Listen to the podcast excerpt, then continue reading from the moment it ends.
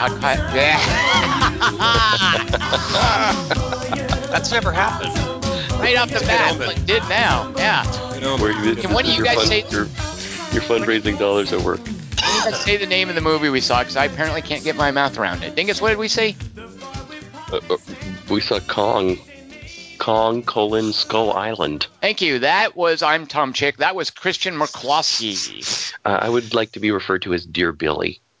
Kelly, one, just to make sure you're up to this, say the name of the movie and then give us a tagline for it. This is what a raffle winner can look forward to enjoying. Like this is the professionalism. All right, what was the question? The movie Let's we see saw. if you can say the name of it's the worth movie. without- money. Kong colon Skull Island. Now, what's that movie with uh, the cult led by John Hawkes uh, with one of the Olsen twins becomes a member? Martha. They already fuck it up. Keep going. I'll tell you when you're done. This is actually the first one's the hard one. Martha, Marcy, May, Marlene. Dingus, Ooh. aren't we so proud of him? Yeah, he's really come a long See? way. Uh, it's eight in the morning too in Germany because daylight saving time. They grow up so fast. Kelly Wand, I, you, wow. It, it Some just seems like just yesterday you had no idea what that movie was called. It's almost alphabetical, and then it's not, and then it is again. That's the mnemonic device. Oh, you're cheating by coming up with mnemonic devices. I see. All right. Yeah. Well, Once you get Kelly- past the M, it's easy to remember the rest. Okay, I'm going to try this week's movie. Let's see if I can do it now. Kong Skull Island. Kelly, you did it. Got it. Kelly Wand, what's That's the way you're supposed to say it too. Yeah. What's to a, what's a super- tagline for this movie?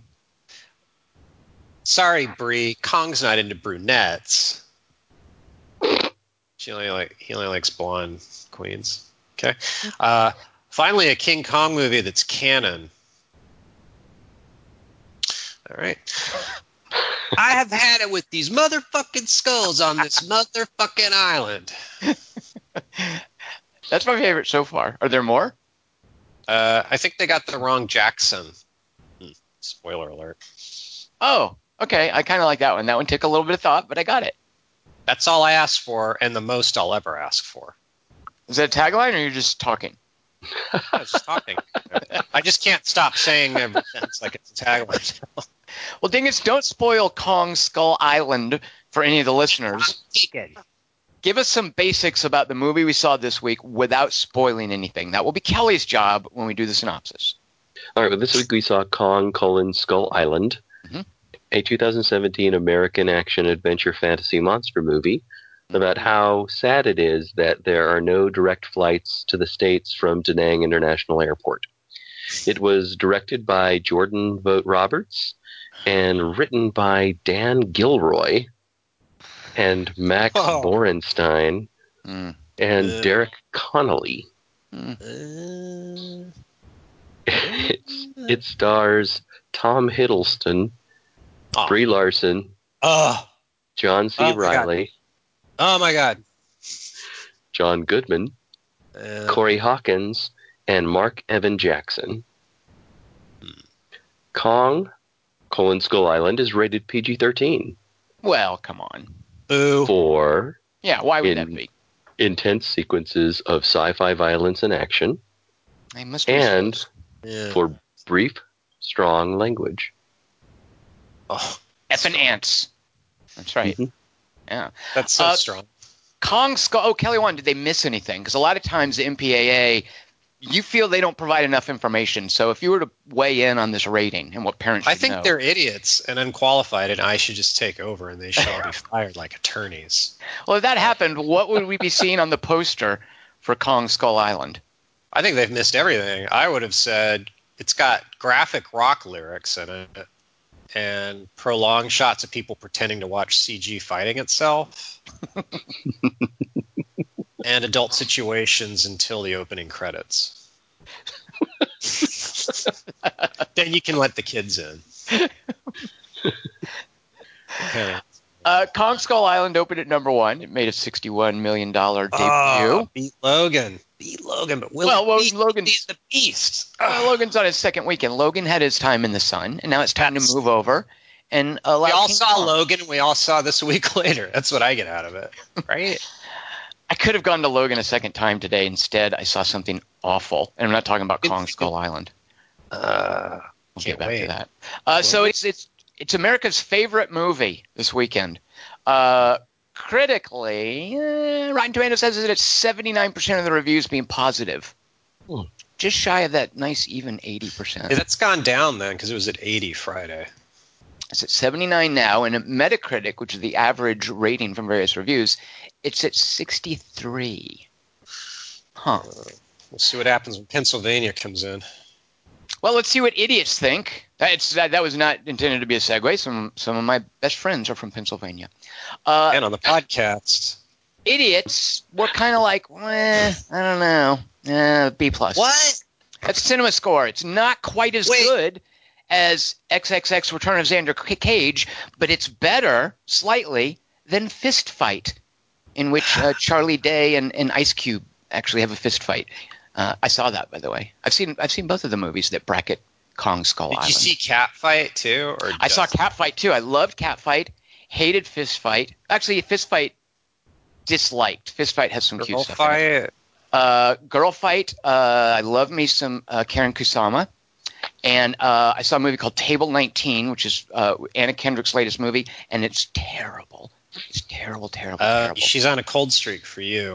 And What did you say you felt about Catfight?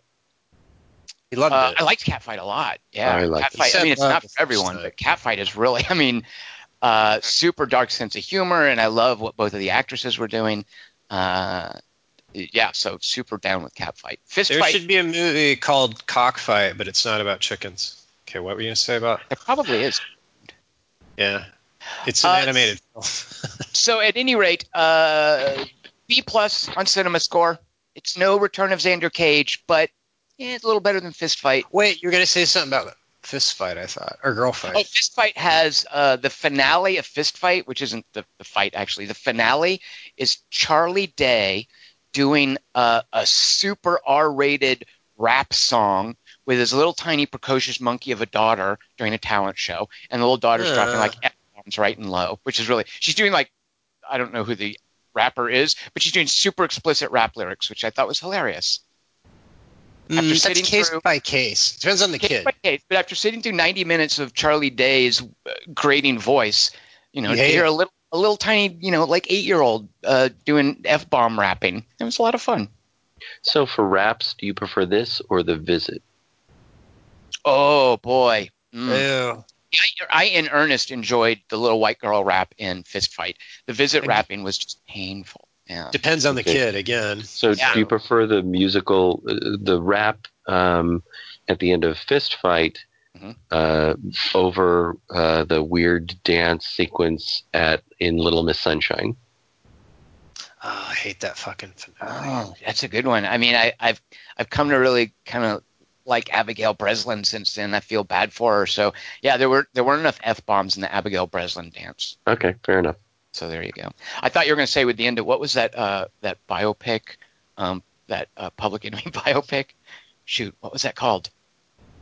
Oh, also- uh, You mean straight out of Compton? uh, Straight Outta fucking- Compton? Straight Outta Compton. Which has- I like I liked the rap at the end of Fist Fight better than the rap in Straight Outta Compton. Which has an actor in this, by the way. hashtag Oh, it does? so white. Yeah. Oh. Well, let's get into that in a minute. But first, because that might be a spoiler, first let's have Kelly Wand give us Hmm. the Kongopsis. I don't know, Kelly Wand. Kong Skullilopsis. Oh boy. Uh, Cop Kingsus Scop Ipe Lopstus. Wow. Sounds like you just said like the genus and species of something. Yeah, because it's science based. Yeah. That is the genus. That is the genus of Kelly Wand. All right, well, take it away. Make make my two hours worthwhile. Ooh, spoiler. All right. Now I want to hear all about that. Um, Cop Kingsus Scop Ipe Lopspus. John C. Reilly's 20 and Italian in World War II, but on our side. To trick a Japanese extra, he blows up his own plane, then jumps out screaming. Luckily, he eventually remembers he's wearing a parachute and lands by his exploding plane on a beach. John McCain leans over to me and goes, Personally, I prefer pilots who don't crash. I would have thought that would have been Trump, but it was McCain. so ironic. Young C. Reilly's Asian co pilot lands too and chases him with a sword to a cliff. They both do nothing till an ape shows up, yawns at them, and leaves. Young Reilly and his Asian friend turn slowly to each other. Reilly's all. Suddenly I realize our war with each other doesn't extend to islands. The Asians all. Except for Hawaii. They kiss. As we find out later, some Asian tribes people show up at this point, murder the Japanese guy, and welcome John C. Reilly into their tribe to be comic relief. The young guy who looks nothing like John C. Reilly looks at us and goes, I'm not comic relief yet, just a guy who didn't notice a cliff till the last second and missed shooting a Japanese guy at point blank range six times. We freeze frame on his blinking face, drooling spittle as some words say stuff that end with opsis. Overshots of presidents from the 50s saying stuff that's irrelevant. Some more words remind us who else is miscast in this while 70s music plays. When I wake up screaming, John Goodman has a goatee and a black friend with glasses. They stand next to a TV set in an airport till Nixon comes on and announces, Okay, it's 1973 or 1. Vietnam's over. What were we trying to do? John Goodman looks at his black friend and goes, That means we only have one day to whine for the army to take us to Skull Island.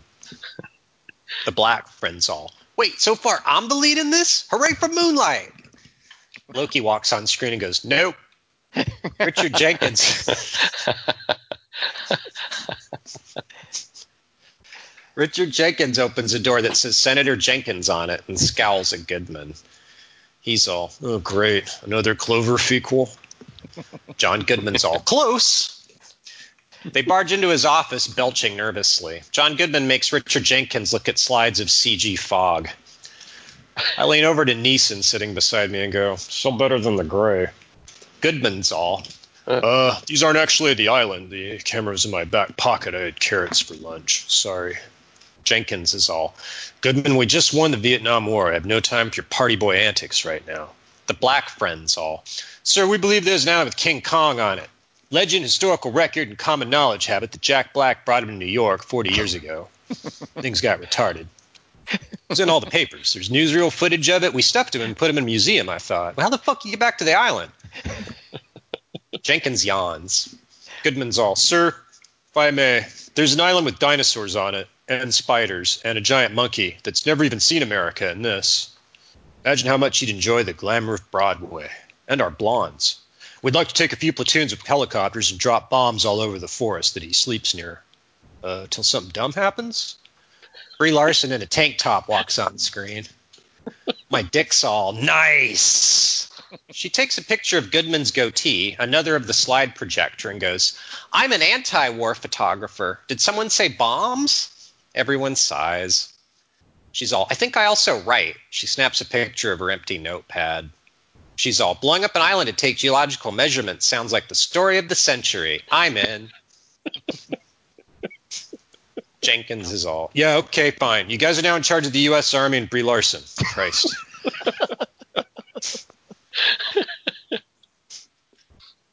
Hard to imagine a dumber possible presidential administration than this. I can give you 30 helicopters full of unremarkable extras and Sam Jackson.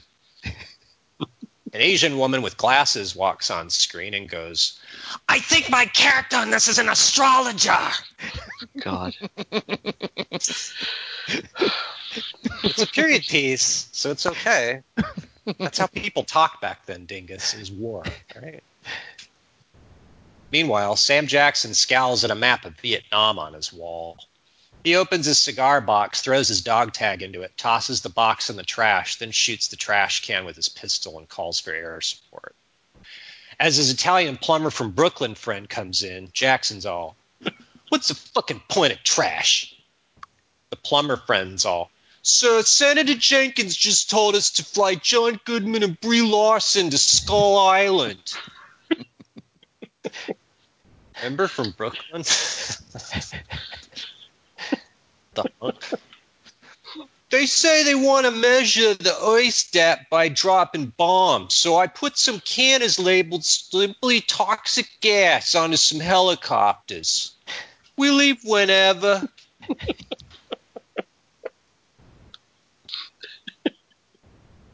Sam Jackson's all. Looks like we're going to need a thin Caucasian British man to question my decisions. They cruise dive bars in Saigon and Winnetka and deleted scenes till they find one with Loki in it. They watch as he goes, checkmate, and scratches his cue ball and the chalk into the side pocket. He picks up some money and goes, Better luck next time, old chap. A redneck's all, What the fuck? That's not my money. I just walked in here. Loki stabs him in the throat with the pool cue, then uses it to annoy a bunch of other patrons. The bartender's all, Woohoo! Do whatever you want. And orders around on the house. it's a different time. Sam Jackson looks at his Italian and goes, Now there's somebody who hasn't answered 800 foot gorillas, probably. The Italian's all, Who? Sam Jackson sighs. To Loki, he's all, Yo, I want you to come to Skull Island with us and watch us drop bombs on some trees. You want me to watch trees? Make it double, then divide that by five. If not, I'm in. Sam Jackson's all, My character has an amorphous opinion towards yours. The next day, they park all their helicopters on a boat named Nothing and wait for the rest of the cast to walk on screen. As Brie Larson boards the ship, she smiles at Sam Jackson and goes, "Ha ha! You lost the Vietnam War."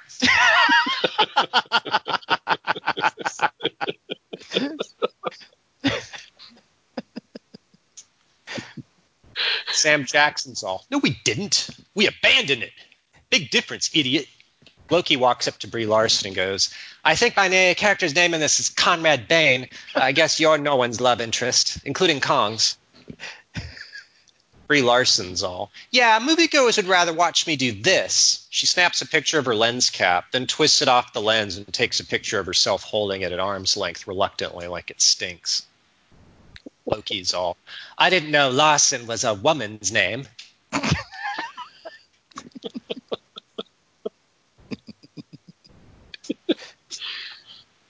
She's all, I am a woman the last time I checked. And believe me, I check a lot. I look over at Charles Grodin sitting beside me and go, Wouldn't mind that job. Brie Larson's womanhood verifier. He does a silent scream and gets stepped on. Jaden peeks back at me from the next row and goes, My dad says after I flunk my driver's test one more time, and the fifth of these, I can play a dumbass who gets stepped on by Kong. So I've been going to zoos every day for weeks practicing. Whoever's captain of the ship somehow finds Skull Island and for some reason parks outside the fog bank. Everybody gets into helicopters and starts flying around in the fog till they find a valley full of CG trees. the Italians all, hey, this island's not shaped like a skull. It's shaped like a kidney. What a jit. More like Doll Island. In disgust, he hurls his machine gun out into the jungle and starts removing his pants. From the back of the copter, one of the geologists is all, Speaking of kidneys, I don't have to pee.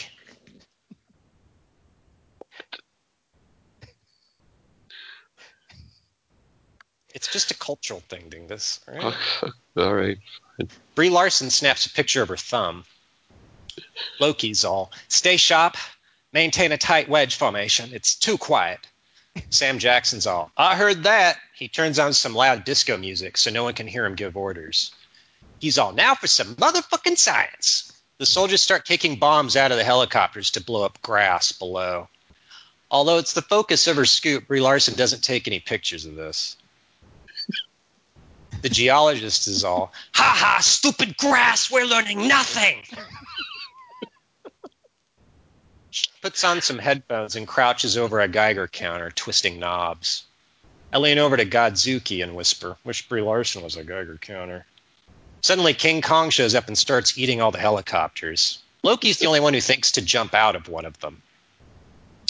As he parachutes down past CG monkey ass crack, Loki's all, Damn, it's as if this ape has some hostility towards aircraft.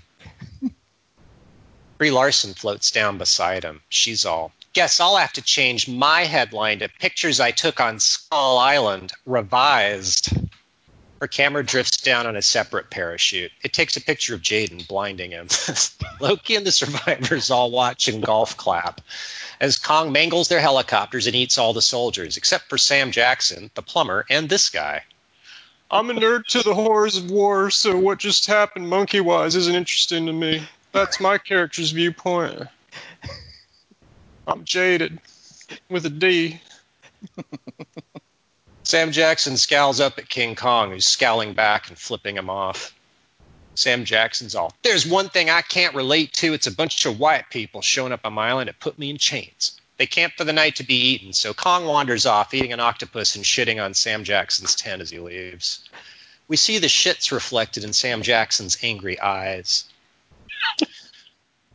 Some of Kong's shit has skeletons wearing army helmets in it, so Sam Jackson makes them stand around the piles and blow taps all night.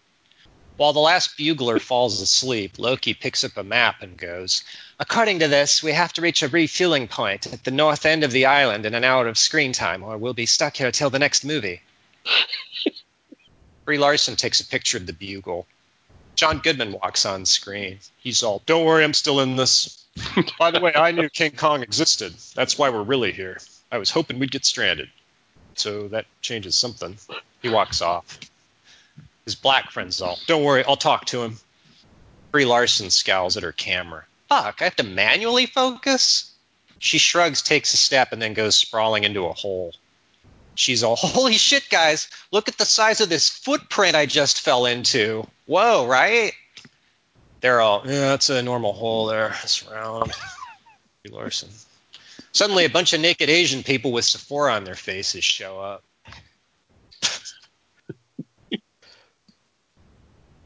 Girl told me what that means. They drag spears behind them and look bored. Loki's all, quick, everyone, look outnumbered. Suddenly, John C. Reilly has a beard.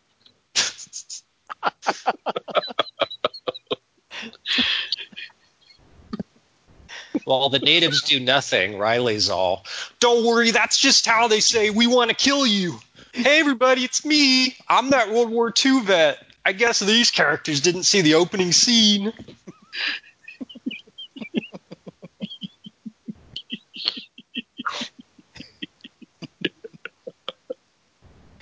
He hugs Fei Ling and goes, I probably killed your grandma.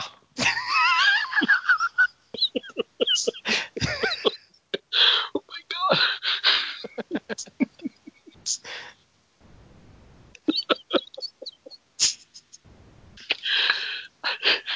He shows them some 3D chalk paintings he made using bong resin. See, that one's Kong. I guess you could say he's king around here. A nearby tribesman with a human skull on his head and a bamboo scepter lowers his head. Oh, you're also a respected monarch, Gary. We'll, we'll try you too someday. Sequel will be all about you.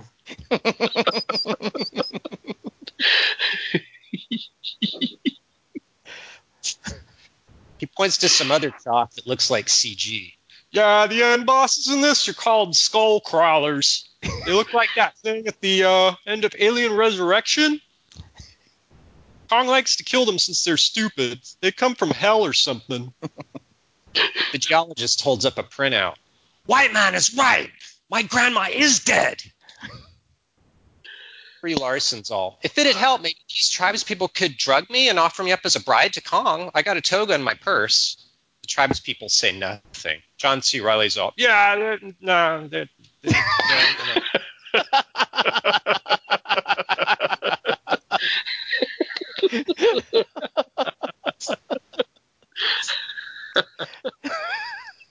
He really gets them. Sam Jackson's all, let's get moving. My third stringers are out there. They walk around Skull Island. Millions of flying leeches show up, but they trick them by Loki having a knife and enhancing his peripheral vision by wearing a gas mask. John Goodman's all, hey, look, I'm holding Brie Larson's camera for some reason. A skull crawler suddenly eats him. The other characters all watch and listen impatiently as Brie Larson's swallowed flashbulb keeps going off here and there throughout the fog. The plumbers all. Uh, how bright a flash cube is it to be that visible and audible through a giant armored monster's stomach in all this fog? The sleepy soldiers all. Maybe we should be shooting our guns at the Flash right now instead of just, you know, whatever. Suddenly, Kong shows up and eats the skull crawler. They all watch and listen as the flash cube keeps going off, this time inside Kong's stomach as he walks away, farting Polaroids. the all. Wait, so is Goodman still alive in there, taking all those? Brie Larson holds up one of the Polaroids and goes, This one's out of focus. John Goodman's black friend comes back from taking a leak. He's all, Whew, too much citrus. So, what I miss? Suddenly, a different dying skull crawler walks on screen and pukes up a skull and some dog tags, then walks off. Ignoring the tags, Loki raises the skull at Jackson and goes, Sir, this is obviously Corporal Private Chapman, whichever one he was. We need to not kill King Kong and go east to the refueling station north of here. John C. Reilly giggles and goes, Jack Black was in a period piece monster movie? How disconcerting was that guy's line readings?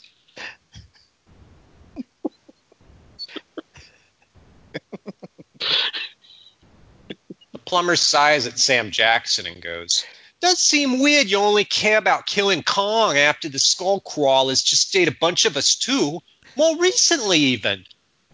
Jackson's all, Look, two years ago I played a guy friends with Tarzan, who's played by a different actor who also looked like Loki. But that was 1910. Let's move out. Suddenly the flash cube starts going off inside Brie Larson's stomach while they all stare at her. She's all, That's weird. They walk around some more. Loki's all, Brie, come over here with me, away from the rest of the group. I have a cool idea.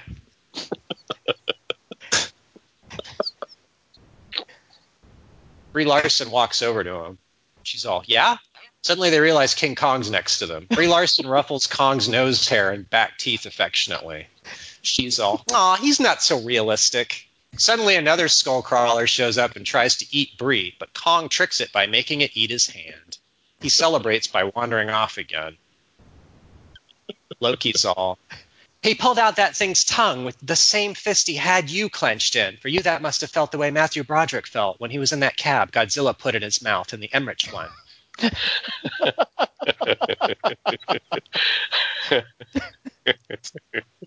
Before they tricked him by driving it out in reverse. She's all, Are you serious? They used reverse? Ugh. We have to save Kong from Sam Jackson and the natives from John C. Reilly. When they get back, Sam Jackson is putting Kong to sleep by setting him on fire. Loki and Brie Larson pull out their guns and aim them at Sam Jackson.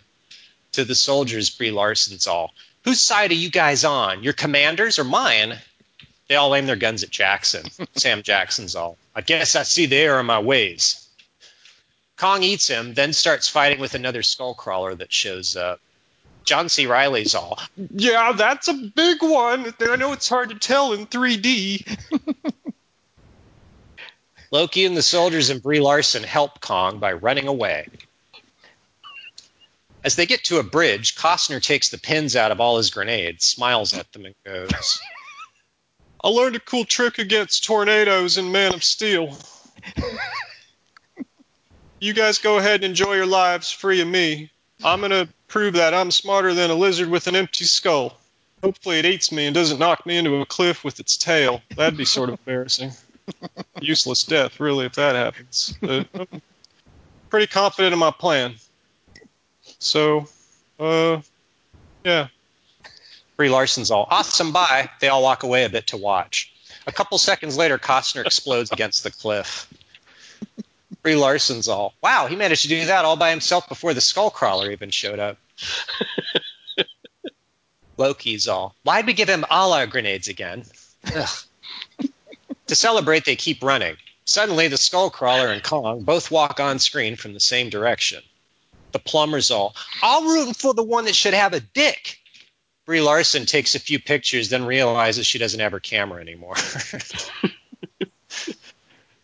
After a minute or two of taking pictures. John Goodman's black friend's all, Yo, I just had a cool idea. Let's tie the skull crawler to the boat and bring it to New York and put it on a stage in chains. Although I guess with a monster that big, people probably just see it for free the second we reach port. Don't want to pay admission again. Makes sense. Everyone rolls their eyes tiredly. Uh, Goodman's friend's still alive.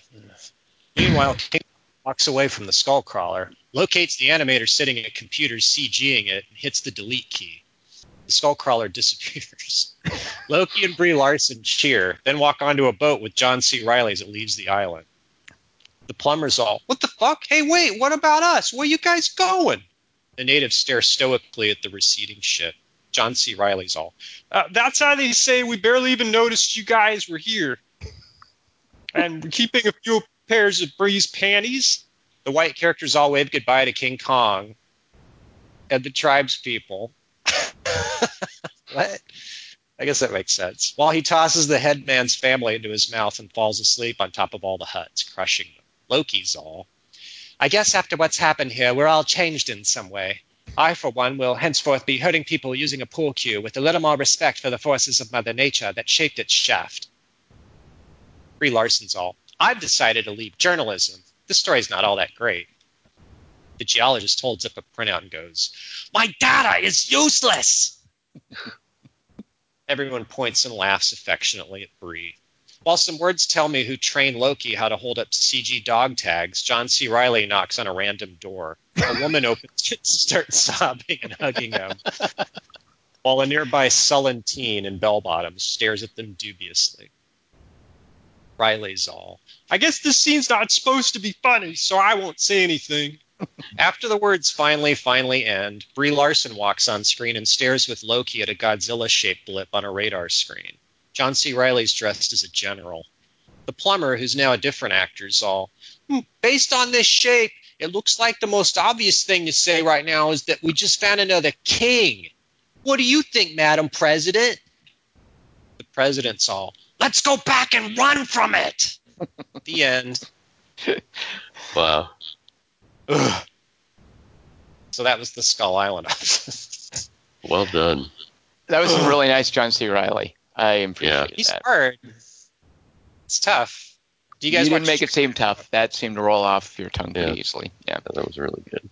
Uh, Uh, all right, I'm going to go first. Uh, I defy either of you to tell me something about this movie that isn't dumb. You cannot think of a single thing that is not just outright stupid or inept. There is nothing in this movie that is good. That is my assertion. My I like over. hmm, okay. oh, go ahead. Well, go ahead. I kind of like the opening. The very first shot is really good. Anybody, like, ah, planes are there's no, there's no. It takes no skill to make an opening in a movie. You just show the audience something and make them wonder what's going to happen. Do some. I mean, a movie has not. uh, You know, a movie starts with a blank slate. It's Wait, easy to but like what- a movie that's just started. What do you mean by the very first shot? What are you talking about? He's me or Tom. I'm talking about you. You said the very first shot. What are you opens with a plane exploding and a guy landing on a beach, and then Well, that that's just designed for for, for 3D because he's falling down toward you. It's just a 3D design shot, right? Yeah, but I also like that. That's the introduction to Skull Island. Is a guy falling onto it Okay. and then running. But then, then after that shot, it kind of jumps the shark, and then I'm sort of. Oh, I don't even feel it has the energy to jump a shark. It just sucks throughout. I, I think. Uh, my over is a a movie that freaked me out as a kid that I went back and watched and is ridiculous, but I have a lot of affection for it. Uh, I think this is a bad movie also, but it's I would way rather watch this again than Kong Skull Island. It's a weird movie called The Lost Continent about a passenger ship that runs afoul of a lost continent and there's weird creepy like dinosaur uh, octopuses and crabs on it and and they run into some Spanish conquistadors who got lost many generations ago and are still basically being conquistadors in this one little island. Uh, and it's this kind of movie, this kind of adventure movie on some weird exotic island. And it's terrible. But I remember seeing a bit where there's uh, tentacles that, that come out of fog and, and tear people off of the, the side of a ship and they get eaten screaming and super freaky as a kid. I went back and watched it. It was silly. Um, but I enjoyed what did the it. We just- conquistadors do in it? well, they end up like trying to cap. They're like the tribes people, and they're hostile, and they end up like trying to. I think they fight the. It's like the Vikings in uh, that City at the Top of the World movie. Oh, I like that movie too, though. But imagine instead of Vikings, you have conquistadors. That's All uh. Lost Continent. Uh, it's from facts. 1968. It's as old as I am.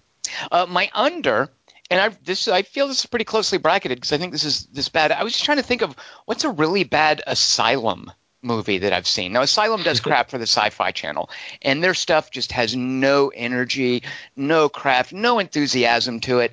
It's just all just crappy CG and B list actors, and nobody even really trying for the script. And the last Asylum movie I saw that was kind of like this was called Bermuda Tentacles.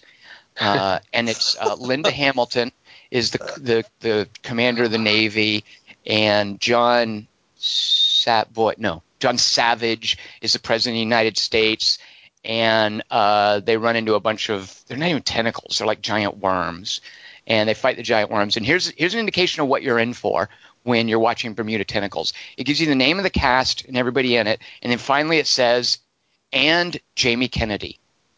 Uh, It's that kind of like you you know when you get the and what kind of name after that you know what kind of experience you're in for. So yeah. that's underneath this. I those asylum movies. Some people like to watch them as they're bad, but I I just ha- I get no joy out of the asylum movies. This is better than that. I would rather watch this. At least this had uh, obviously a CG budget to it. Okay, whatever. But uh, a, a super subpar Land That Time Forgot clone from 1968 called Lost Continent, I would put above this. Uh, and okay, as you guys do your over and under, I'm still waiting for you to tell me about something in this movie that's that's not terrible. So Kelly, Kelly, one, give me an over and under, and uh, yeah, Uh, I think it's a good idea. Um, my over would be King Kong, like any of them. Uh, and my under would be Jurassic World, because I think this movie was more fun for me than Jurassic World, and it was also kid free. Wow. Uh, it was also written like- by the same dude. Was it? One of the dudes. It, basically, it was the writer of Jurassic World and oh shoot, uh, he hasn't learned much. oh Godzilla, the Godzilla, the guy who did Yeah. Gareth Edwards Godzilla. Yeah, I don't like that either. And Nightcrawler. Haha. yeah, Dan Gilroy. I'm guessing Dan Gilroy was like one of those things like we brought him in to clean up the script. like they always bring in someone ill suited to the task. I've noticed. Like they'll hire do science fiction guys to write comedies. They're really random. Dan Gilroy's name was tacked onto something else recently that I didn't care for. I forget what it is. Um, but yeah, yeah. So and it's Tony Gilroy's brother, right? Yeah. Is it? Yeah. So yeah, yeah. they so worked he's together a lot. The, his first thing that he directed on his own was Nightcrawler, but he usually worked with Tony. Yeah. It's All right, weird so how Kelly- guys who are write, good writers aren't good directors, and vice versa, maybe. But well, Mm. yeah, yeah. That's not true of him. He's I mean, Alex Nightcrawler Garland was is ex- awesome. or Alex Garland's Ex Machina. Right. He's the writer. Yeah. Isn't- Uh, wasn't Al- Alex Garland one of the producers on this? Or I think Oh, good lord, I don't recall seeing his name. It, All I, right, maybe I not. kind of Okay. doubt it. It doesn't seem like it's in his wheelhouse, but you might be right. uh, I All like right. that it was set in the 70s too, ex- but except for Brie's hair, there wasn't a very pervasive sense of period. I I didn't. love think. that it was Like, set in the seventies. It didn't have anything. It didn't. I it hated did that. I Nothing don't- with I- it though. It Yeah, did what nothing. the hell? It didn't. No, it It didn't. just do it was set in the seventies so that we can get away from so this idea that oh satellite it's the dawn of satellite or not the dawn but I mean we're just starting to map the world through satellites and we have helicopters that I mean I just at first I was like could've okay they're going to play with this idea that that helicopters and satellites are cutting edge technology so that explains why it's an unknown area but I don't I don't well, think they it, could have done more with the characters. The characters No. suck. Think Yeah, it's yeah, set yeah. in the '70s just so Jordan Vogt Roberts can jack off about Apocalypse Now, and I think that that's what he's doing. Uh, I think that that's what he's doing. dumb. So it's hard Well, dark. look at the, look at the posters. Look at what he said about the movie. He's just jacking off about Apocalypse Now. That's what he's doing. Listen to the music. That's all he's doing, and That's that's, why it's set in the '70s. It's just, I mean, there's there's there's no reason not to set it, it right after the Iraq War, right after or during Afghanistan, or any other time if you want to make it about a military excursion or whatever. The jungles in Vietnam, It's- I think. I think it's far more interesting to find something that's uh, an island we've never heard of in the age of satellites than yeah, it he definitely he totally lamed down Skull Island. Like, okay, for one thing, I, I was really bummed it wasn't funnier. I really wish they jump streeted the whole movie and just everybody was in sync with John C. Reilly. I think that would have made it more fun. Instead, everyone was just kind of boring, and he's the only one in the trailer for it. And then I was really bummed it wasn't R rated because Steve ja- or Steve Jackson, Jesus, Peter Jackson. His battle choreography in the King Kong, which I think is vastly underrated. I think Yeah. Kong's fight on that versus the three mm. T Rexes was terrific. Yeah. And the way it leads up to without dialogue, and Naomi Watts is running into that log, like that's fucking Skull Island. Skull Island's trying to kill you gruesomely every second, and the natives Right. on it that were miserable and terrified, and they killed some of the characters. And so that's the Skull Island I was sort of hoping to see, but instead it was kind of like a Jurassic World Skull Island. Well, it was very very PG thirteen. Like, and there Yeah. was nothing. There was nothing. And you know, when when Peter Jackson did King Kong, that horrifying crevice with all the bugs in it. like, Yeah. that was really gruesome. Andy Serkis's death in that? Yeah, that was really gruesome, awful, creepy, weird, disconcerting, Yes. uncomfortable stuff. Uh, and I, I was hope you know I, I'd want to see a movie about that place. That's what I thought I was going to get. So my, my hopes for this were, I think, way too high because I was picturing that hap- like, oh, it's going to be three hours of the bugs, and I just sort of like tuned out that it wasn't Peter Jackson making Well, here's kind of how I knew we weren't going to get that. Is this is uh, well, Dingus, real quick. What what are your overs and unders? It sounds to me Sorry. like you're not down with this movie. My overs and unders are based on terrible reveals in movies, but actually, that's not even fair. It was really hard for me to do over unders here because this movie is so horrible, and I think the the every every single reveal in this movie is mishandled. This dude, you know, I just heard him on a podcast. He sounds totally affable. Sounds like a nice guy, but he does not know how to handle a movie reveal at all. Well, I don't think he knows how to handle uh, editing or dialogue or continuity or, actors plotting or- or, actors yeah. or special. Things. Yeah, no, I mean this, this is what happens when you hand hundred million dollars to someone who has no idea what he's doing. Uh, yeah, they keep doing it. They keep. But doing if your main point is, gee, I've got a monster as big as a building, and that's that's my big thing, and you you reveal it in the first the first sequence of the movie with in that ham-handed away, really, that's what you're going to do. That's how you're going to you're going to flub this. You're not going to pay attention to anything that has gone before about how we might want to see this revealed in an interesting and exciting way. There's nothing exciting, scary, or interesting about this movie it's whatsoever. arbitrary. Um, so uh, the over I would put, and this is unfair because I think this reveal is really good. It's just in a movie I don't like, and that's why I'm putting it over. And, and it's not that closely bracketed because I really hated this movie. So I would put Signs over this movie because I don't like Signs, but I like the reveal of the alien in Signs in that that home movie like that that thing like skirting past in the birthday party. That's a really good reveal in a movie I don't like. So that's why I put it over this. Under I would put you know, any it, it was really hard to do this, but I could put any number of random movies, but I'm I'm going to put Abraham Lincoln Vampire Hunter because I just think that there's just a random vampire reveal just thrown at you. Uh, I would rather watch this again, I guess, than watch Abraham Lincoln Vampire Hunter. Um, and I would rather watch Signs than watch this again. Any number of times I would rather watch Signs uh, than watch this again. I think that the the way he handles the the first reveal is utterly ridiculous. That's not how you handle that moment. You don't show us him yet, idiot. And then I'm sorry, I shouldn't have said idiots because he seems like a nice guy. But in the in the in the helicopter thing, even then he doesn't handle it properly. In the lizard monsters, he doesn't handle properly. The Rhamphorhynchus or any of those other creatures, none of them get revealed in an interesting or exciting way.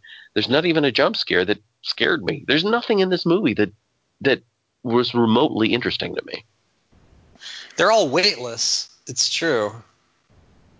Like See, I just I- don't I feel- understand how you don't reveal these things. How you don't understand I- the elements of how to reveal something. Yeah, you- Have you never I- watched Jaws? You don't understand because you're not a filmmaker. This guy doesn't even understand the basics of editing, Dingus. Like the, the fact that he can't reveal a monster, that he has no sense for tension or suspense or or the majesty of this thing. You know, all, anything in this that's impressive is a function of the special effects studios that did it. Uh, and there's nothing that, that the director does. And you can see that just the moment to moment editing in this movie. There's no concern for flow or continuity. Certain scenes, it plays like a trailer. Uh, like there, there's, he's just suddenly jumping to another scene. Wait, think too of that action sequence with the helicopters. Every now and then, there's just an insert shot of a button lit up saying engine warning. We get during this action sequence, we are shown the oil pressure dial for one of the helicopters. He edits that in there. He thinks that that is something to edit into an action sequence. Just short edits. It's confused. Lots of slow motion too.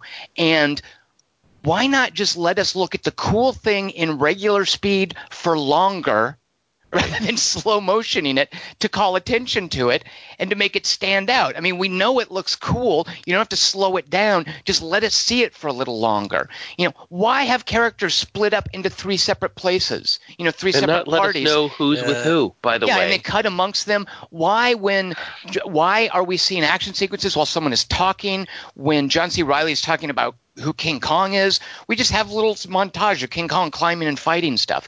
I mean, this guy has no sense of, of how to tell a story through a movie. And I haven't seen his only other movie, which is called Kings of Summer, but I can't imagine that. I mean, maybe it's like just a charming indie coming of age story, or but I can't imagine that there's much craft to it because just the basics of this he can't get right. Did he get this because of the title of the f- uh, first movie? Okay, uh, And the executive just got that far in, like, yeah, he's he's king. He, he gets it.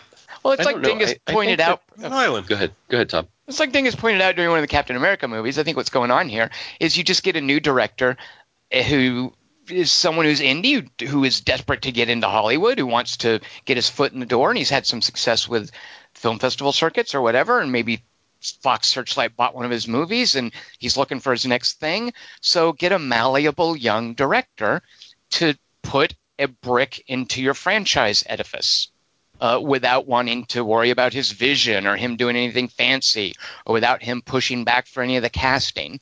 Uh, and I think that's just what's going on here. And sometimes it works. As a matter of fact, I'm not sure it does work. Like, I know you guys were down with like the dudes that did the Captain America movie, Colin Trevorrow for Jurassic World. Uh, I hate think if you Jurassic World. I think was kind of into it. Like for me, I can't think of an example. I'm sure like- there's an example where this worked. Where it, maybe there isn't. Well, No, it Nolan. depends- It worked with Nolan. Well, it depends how how strong the hand is that is guiding these decisions. Because my my contention, and you're right, Tom. I've said this a, a couple of times, and I did say it about Winter Soldier. Uh, I think that uh, that Kevin Feige, is that how you say his name? I never remember how to say his name. Is the Yeah. guiding hand. Right. He's the, and there's he's nothing sort of like the that. god. And there's And- nothing like Legendary has nothing like that for this goofy monster thing that they're wanting. and they're and they're trying and they're and what they're doing rather than having somebody who knows what he's doing or she's doing they're just taking a stab Yeah.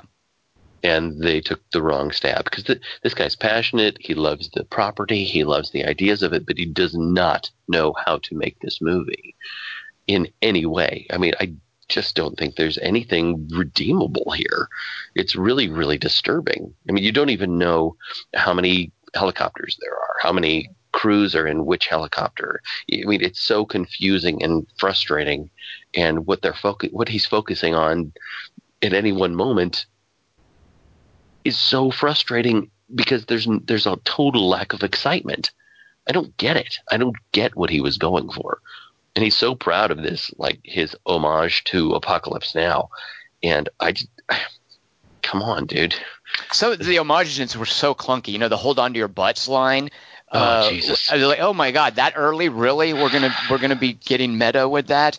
Uh, yeah, and the the we'll meet again at the end. Oh my God! See, you, do you mean that's the, that's the signature from Doctor Strangelove? Seriously? I mean, this, to have a guy who doesn't know how to make a movie homaging Apocalypse Now and Doctor Strangelove, like no, you have no business Like- doing that.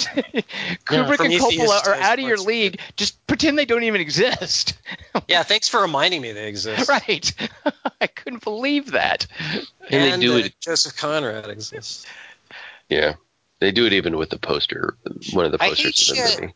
Something I really hate in movies right now is that where that last line where looks like there's another king. Like everything's a fucking commercial. Like every line of dialogue is just a, a, a line. Supposed to be go, oh, it's the next product. Well, yeah. So what did you guys? I mean, I, so a weird thing. I, I, Did I you stay heard- for the after the credits, Tom? Oh yeah, yeah, yeah. I definitely did. Okay. Uh, so I, I guess part of me as I was watching it was going, well, maybe someone down the road will do something interesting with Tom Hiddleston and Brie Larson because I really I love both of them as actors, and they're both beautiful together in this. yeah, Uh, and I was like, okay, but but the problem is. They're not going to be in the other movies. This is 1973. The recent Godzilla, which is presumably part of this franchise as well, that was modern day. Right. They're done, aren't they? Was this is like a Rogue One, wasn't it? Well, this is it's making up its own. Yeah, that's why I don't understand why. Well, but are down. we going to for we can't for King Kong versus Godzilla? They're building a franchise. The Gareth Edwards was Right. the first one. It's modern day. That's the Godzilla reveal. You know, we're having No, Godzilla no. two. It's like King Kong versus Godzilla, the Japanese one, where they just went, "Fuck it, we're doing this. Suck it." Like well, they're no, just no. What I'm saying, Kelly Wand, is if you're building a franchise, Godzilla was the first part of the franchise, right? So that's where that's the Gareth Edwards one. It's modern there's day. no continuity. I'm saying. There is because there there absolutely is Kelly Wand because in 2018 we're getting Godzilla 2, in 2019 or 2020, and this is on the schedule, we're getting King Kong versus Godzilla. This is like when Oh. Disney They don't care though. announces the Marvel lineup. But, but the problem is, I, they don't care. But that's kind of how that works. So I'm I care because I think we're not getting any more Tom Hiddleston and Brie Larson. Like I don't see how these characters Mm. are going to be. They're certainly not going to be in Godzilla 2. How are they going to be in a King Kong versus Godzilla? It would be weird Well- though because they set them up as as seeing it. Right, right, right. Well, well, and if we're going to fast forward to modern day, they can't play. You know, they can't. I don't these, think they're gonna. I would I assume don't they know, don't. Maybe, maybe they they'll don't be in the modern seventies, or who, who knows? But Godzilla is revealed to the world in what 2014. You know, that's that's the timeline that that. But that wouldn't make sense either, because in the Easter egg they discover him in the 70s, so they wouldn't wait 30 years for something to happen. It has to be in the 70s. Well, the thing is, Monarch ultimately is an doesn't- organization. Monarch is like a secret organization that discovers them, and that's the I whole think- that's the whole thing. Is they don't want it's like a secret. I don't know. You know, Kelly, you might I might be overthinking this, I'll and they don't- frankly, I don't Yeah. care enough. But they're underthinking it. Probably. thinking. probably, yeah. Um, Well, But you ultimately, maybe, I does it- predict it's in the 70s, and that's how stupid it is. Because they go, yeah, see, they like the 70s, let's just keep it there. Or maybe it'll be the 80s, and then I don't. or, or the hollow skis. the hollow Earth theory could lead to time travel, but ultimately, does it matter? I mean, is there? know. I mean, You don't I mean. Chris Markinson says, I mean, how do you make uh, Tom, uh, Tom Hiddleston so inter- uninteresting and dull? God, no and- kidding. That was and I- quite an achievement. That was quite an achievement. You make him try to be a buff dude, and you totally lose any sort of interesting layers that he can bring to something. And I kept thinking, you know, Tom Hiddleston is sitting there and set watching John C. Reilly get to say these lines and going, God, why can't I be playing that character? You know? um, but Yeah, and, he gets a good and Brie Larson too. I mean, all she does is try to look shiny. I mean, what Mhm. what what does it matter if they don't show up? He totally stripped everybody of any interest at all. Right, Right, but what I'm saying Is is there a character? I mean, even the the vaunted like John C. Reilly's so funny in this. He's just just being a buffoon. What I Fine. don't okay, King Kong is defined as I thought is he's really into ladies. He's a ladies man, and he doesn't give a shit about Brie Larson in this movie. Oh damn! You know what? Well, One thing her. I I, mean, thought was play with He you know, doesn't- Tom yeah, but Hiddleston is Tom Hiddleston's just as pretty as she is. It would have been awesome if Right. if King Kong would have been interested in him, and we find out that it's Queen That Kong. been. I mean, I would have been totally into like him being wouldn't have totally into it. Tom Hiddleston because And Tom Hiddleston blonde. is beautiful. I mean, why not? Jesus, do He's an something ape. interesting. Yeah, they really neutered King Kong's personality in this, and he's not. It, it's totally random that he's an ape too. And the Skullcrawlers suck, and they're your third act. Those skull crawlers were ridiculous. Jesus. I don't know what they were thinking. A Something like snake with a couple of legs and a skull head.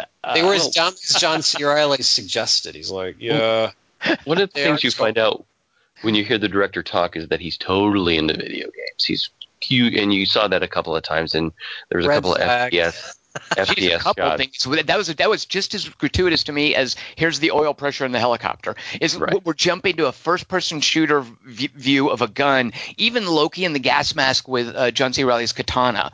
Don't we have a first-person view through the gas mask? Even. Yep. What is the point of those? That is ridiculous. Those because he first-person because he loves video games. Yeah, yeah, yeah. And I think that that's how that that's the point of view this movie is made from, and that's that explains the makeup on their faces of the natives too, because he he describes that as eight bit makeup, which which uh, it was wow. it was dis- it was disturbing to me looking at because it was like that looks like some sort of weird like computer. What is going on there? yeah. and he describes it as, as eight bit makeup. So. He's just a he's a video game dude. Well, those gimmicks too, where the the paintings line up to be a picture. That's a video game puzzle thing you see a lot Yeah. as well. Is your perspective in the video game it's a cool reveal for the player to stumble across of his own will because it's his perspective to line up different layers to form a picture. That's kind of cool. There's no reason for that to exist in their temple. Like that made no sense. But again, it, you're probably right. It's something that he's maybe saw in a video game and was like, "This would be cool. Let's do that here," uh, and it just served no function. Um, Yeah. uh, do you guys notice any things like when you know when I'm not into a movie? Actually, whether I'd been in this or not, I would have noticed. There's a point where one of the helicopters is crashing, and the windshield is full of bullet holes. Who was shooting? Nobody was shooting a gun into the windshield of the helicopter to make it crash. Like maybe at some point they filmed a friendly fire incident, but at some point they were like, "That's going to be." That's how we're showing a damaged helicopter is bullet holes in the windshield. Sam Jackson's line about uh, uh, here we are, Pennsylvania steel. You do not make a helicopter out of steel. Aircraft are made out of aluminum. Steel wouldn't fly. You don't. His whole his whole ethos of yeah, American steel is coming in. No, there's no steel in your helicopter. I mean, maybe in some of the parts, but that just made no sense. That was a stupid line. That was as stupid as the hold on to your butts bit. Uh, like nobody. How does that get past someone like Dan Gilroy? He, I They're don't. stealing the bullets that came in the helicopter, though. I don't think they're stealing bullets either.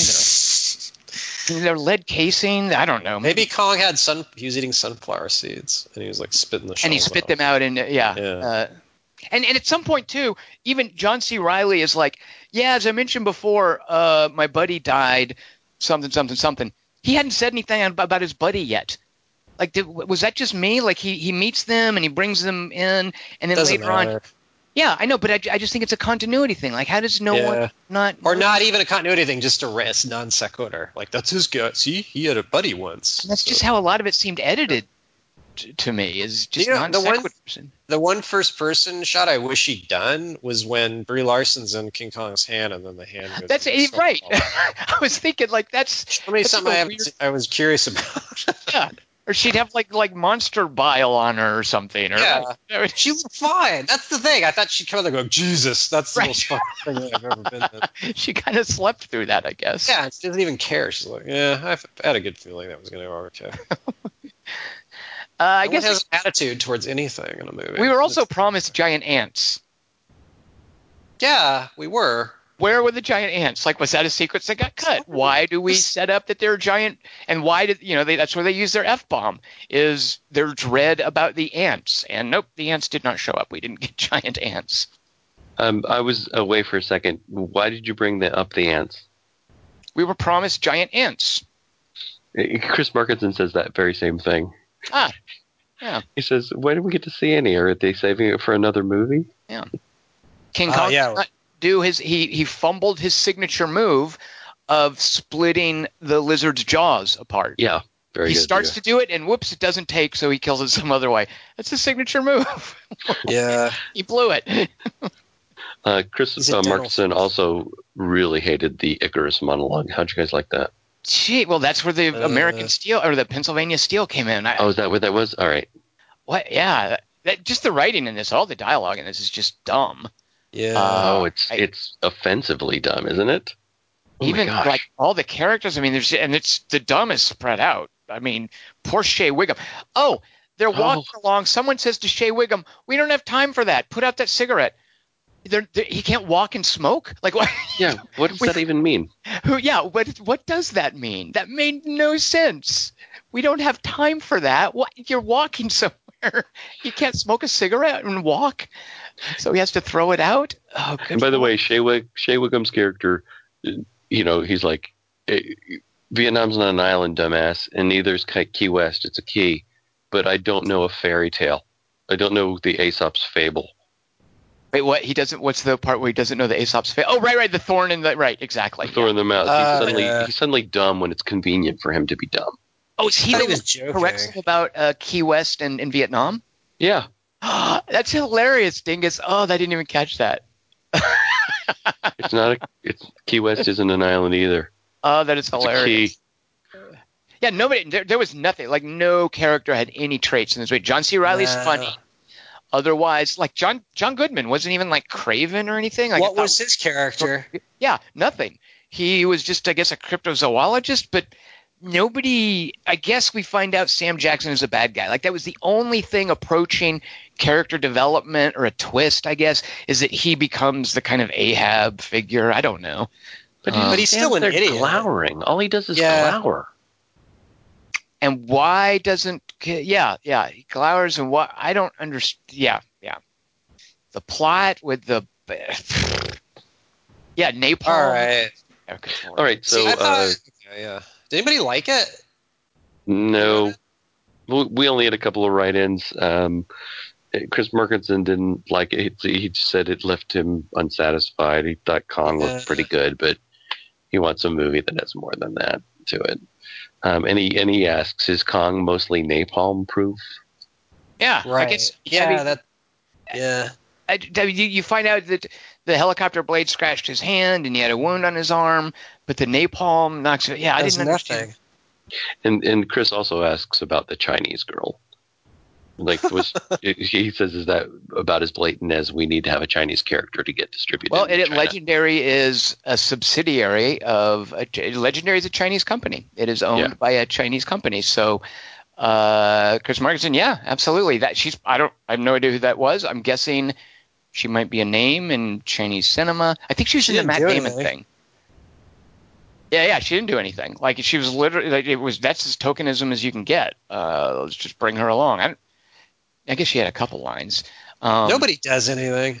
yeah, that's the thing. Nobody has any Yeah. character definition. Nobody has lines. Everybody's disposable. The Uh, guy, who the guy who's doing the grenade thing, that's supposed to be his badass martyr fight, like the Indian guy in Predator, and that's that he just gets knocked out. Which would have been cool if I'd cared about him. By the way, if that had been like that would have been a cool, terrible end for some. It's like Andy Serkis getting killed by the worm in the original King Kong. Like Right. that's a horrible thing to happen to someone. Uh, nobody Lumpy. set up for anyone to care about. Yeah. Uh, Yeah, that's, that's the when- thing. They're all just fodder. I mean, Mm-hmm. there's not a there's not a First of all, you don't know who's who.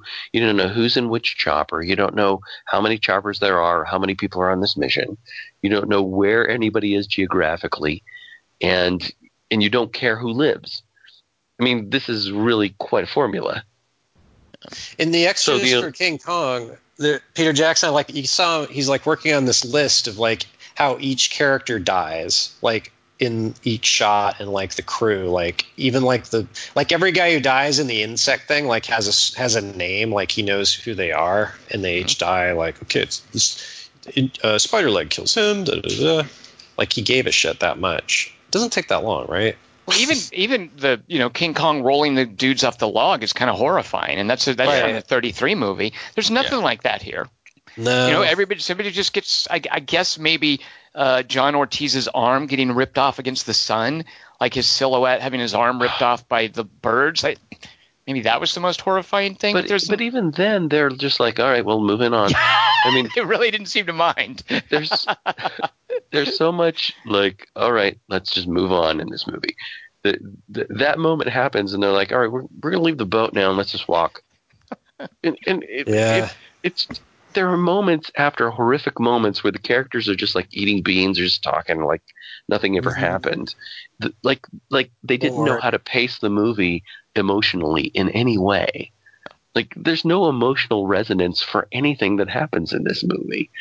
Even tracking down um, uh, the dude who wrote the letters, uh, the dude uh, Toby. oh my god, I don't even um, know who that was. That was Toby Kebbell. I, I totally lost Yeah. track of who the Dear Billy was referencing. Yeah, So that was Toby Kebbell. Right, oh, right, right, because they find the letters conveniently. So even though he died surprised, he did manage to put a knife up with his letters. Like that was the idea. He stuck his knife in the tree and hung his letters from it. like you do. All right, Toby Kebbell. I, Uh, I mean, to, to- I mean, he got out early. I, you know, who who came off best in this movie? uh, Richard Jenkins, because he he thought it was a bad idea. He wanted no part of it. yeah, he seemed spoke tired of them. Uh, Richard, yeah, Richard Jenkins is the character who most accurately captured what this movie was about. Mhm. Um, so It wasn't i- i- is the line that leads into that about Washington? You know, Chris Markinson is asking this as well.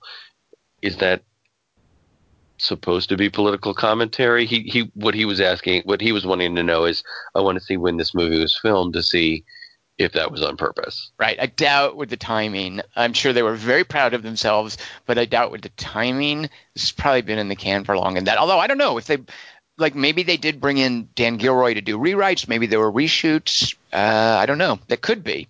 Uh, but it definitely felt, all right, you guys got your little political commentary and nice work. That was cute. That's Yeah. commentary. So the only other listener we had right in was Chris Webb, and uh, apart from a bunch of things that are basically incoherent that he wrote, but he's trying to mess with me, and I know you're trying to do that, Chris. But we love Chris Webb. Um, he he basically says, as for myself, on my new two point scale, I would give Kong Skull Island and I Am Livid. So I don't think he, Yeah. did you say and he livid? also he is livid. He's livid. wow.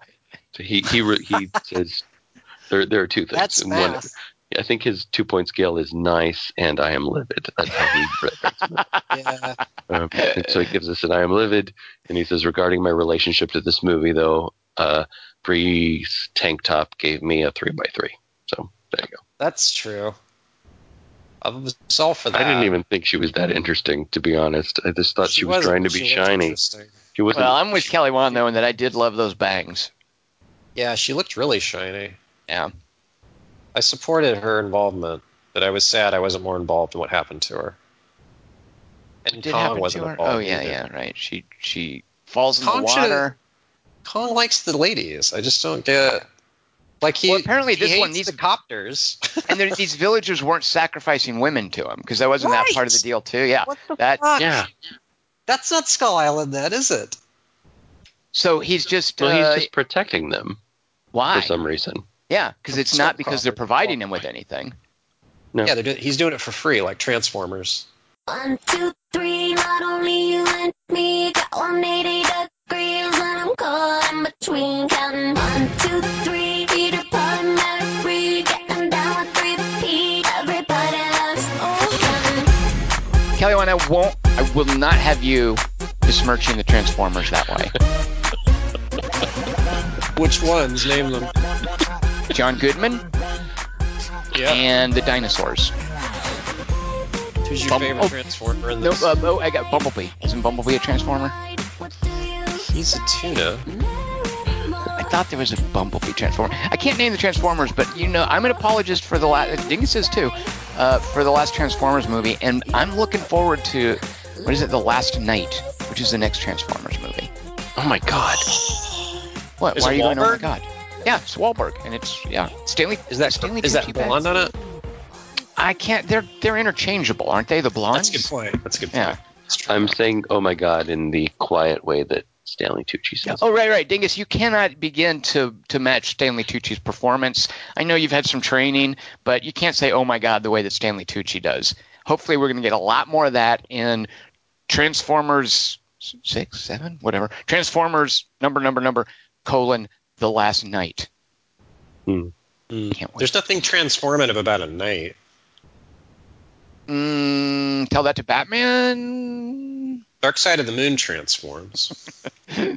Uh, by the way, um, Corey Hawkins played, uh, I think it's Brooks, the the black friend of John Goodman, who falls in love with the Chinese girl, and he played Dr. Dre in Straight Outta Compton. Oh, that was the Straight Outta Compton connection. Okay, Yeah. right, right. And I kept, for a while, I kept worrying that this is going to sound totally bad. I'm sorry to say this, but I kept worrying that he was Sam Richardson from Veep, um, and that he'd somehow dropped a bunch of weight Oh, and What? lost his and and gotten more serious. I don't know. He just remi- he he just had some of that same a little bit of that comic sensibility, but not I thought he was purred. uh, JK. That is the comment you just gave. Uh, he definitely, yeah. I didn't. He's no Sam Richardson. What's the movie I just saw where he's getting married? Oh shoot. Oh, uh, Mike and Dave need wedding dates. Oh man. Speaking of poor Anna Kendrick. Oh, she was so bad. Wait, who and- who's getting married? Sam Richardson. so Mike and Dave need wedding dates. Uh, it actually does a cool thing, and I love seeing this normalized. Uh, it's a it's a mixed race couple, and Sam Richardson is marrying a super hot chick. I forget the actress's name, but she's adorable and she's really funny in in the, this movie. So Sam and Jim, uh, wait, Bob and Dave. Shoot, what are their names? Someone and Dave need wedding dates. is uh, the good looking guy from Neighbors? Whose name I forget, and the funny guy from Zac Pitch Perfect. Zach I mean, Efron. Seth Rogen. Nope, Zac Efron, and I think his name is Adam Devine. Uh, Ah. And they meet Aubrey Plaza and Anna Kendrick. And it's basically a four person wedding crashers kind of movie. But the cool thing in this movie is that Sam Richardson is, is marrying this totally cute blonde chick. And I just love that it's normalized that way, that, uh, you know, an interracial marriage. That was so cool to see. Also to see him play kind of a leading man figure. Like he's not supposed to be a dumpy black guy. Um, I enjoyed that. Cool. So yeah, yeah, not Sam Richardson, Dingus. Uh, No. he was probably shooting off uh, Christmas Office Party at that point. Very good. Uh, Kelly Wand, I have no idea how to transition to this one, so I'm just going to throw it over to you. I thought you were doing it right there with interracial or something. What were you Take saying? it away. What is this week's three by three?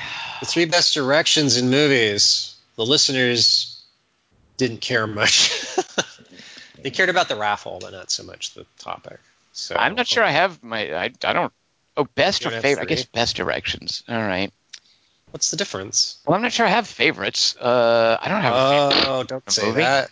You Paul Walker apologist to you. no. All right. Well, Dingus is starting us off. Dingus, take it away. How did you approach this topic? Carefully. Hmm. See, it's already good. You're welcome. All right. So first I was just going to scuttle it, but I decided not to at the last minute, except for my number one pick, which will probably land me in jail. So uh, I appreciate the fact that you labeled it as erections. Um, so my number three pick i here's here's a quote from it. We went verbal. The boys make the noise. And this is That- from the movie Trainwreck. Um, and the erection that I love in that movie is John Cena's erection after his weird, awkward sex scene with Amy Schumer. And he goes into the bathroom after having the terrible, awkward sex scene, and he drapes a washcloth over his cock. And he's like, "You got to hydrate, Amy." And he turns back around to her, and uh, and this his washcloth is just hanging over his erection, like you know, That one's a good. flagpole. hmm See, it becomes functional, hmm but then you kind of you, you lose your concentration. Functional meaning like a towel hanger. Yeah, Yeah, that's how I use. Yeah, sure. that's always a problem. Where do you hang the towel? Right. Where are you gonna hang the Right. towel? That's how I. That's usually how I dry my clothes. Uh, my third best erection uh, is also functional.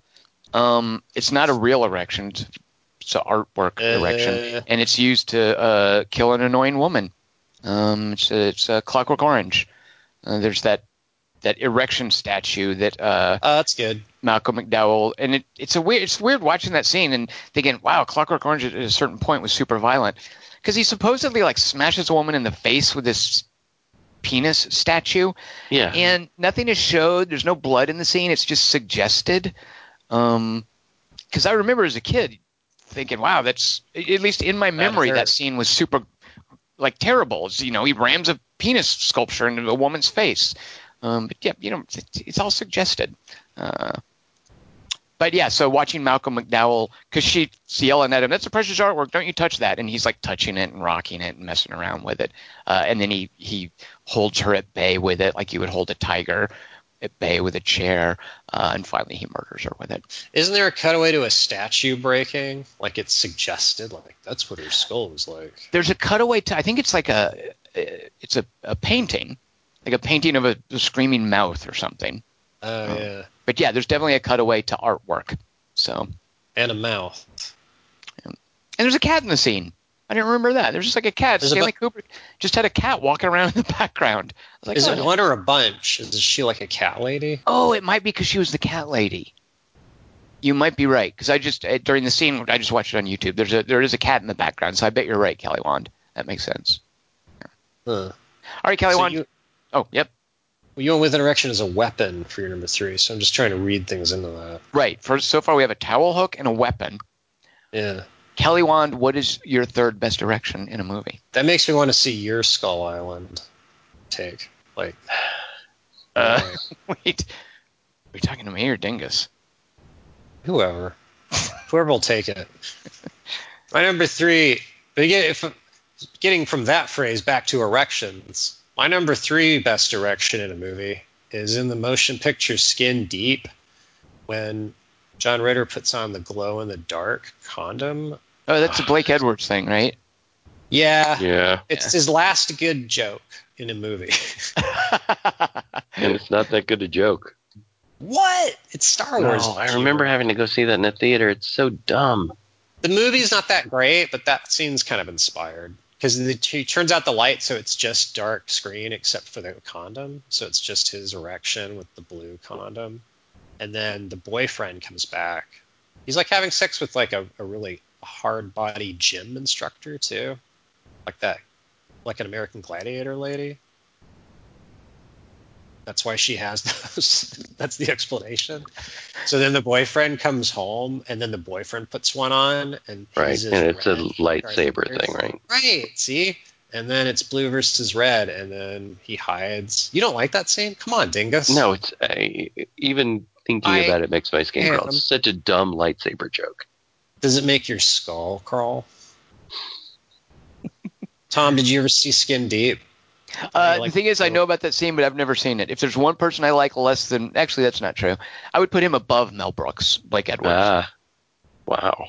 don't care for Mel uh, Brooks. Also, don't generally care for Blake Edwards. Although I love Peter Sellers, but not because of Blake Edwards. Well, you know, he made. I mean, Pink Panther movies. It took two. As we Blake learned with Edwards True do 10? Detective. Thing with Yeah. Bo Derek, and I think it was That Dudley one's Moore. kind of. That one's pretty overrated. Okay, I was gonna say because maybe maybe I'd like ten if I went back and watched that, but I guess not.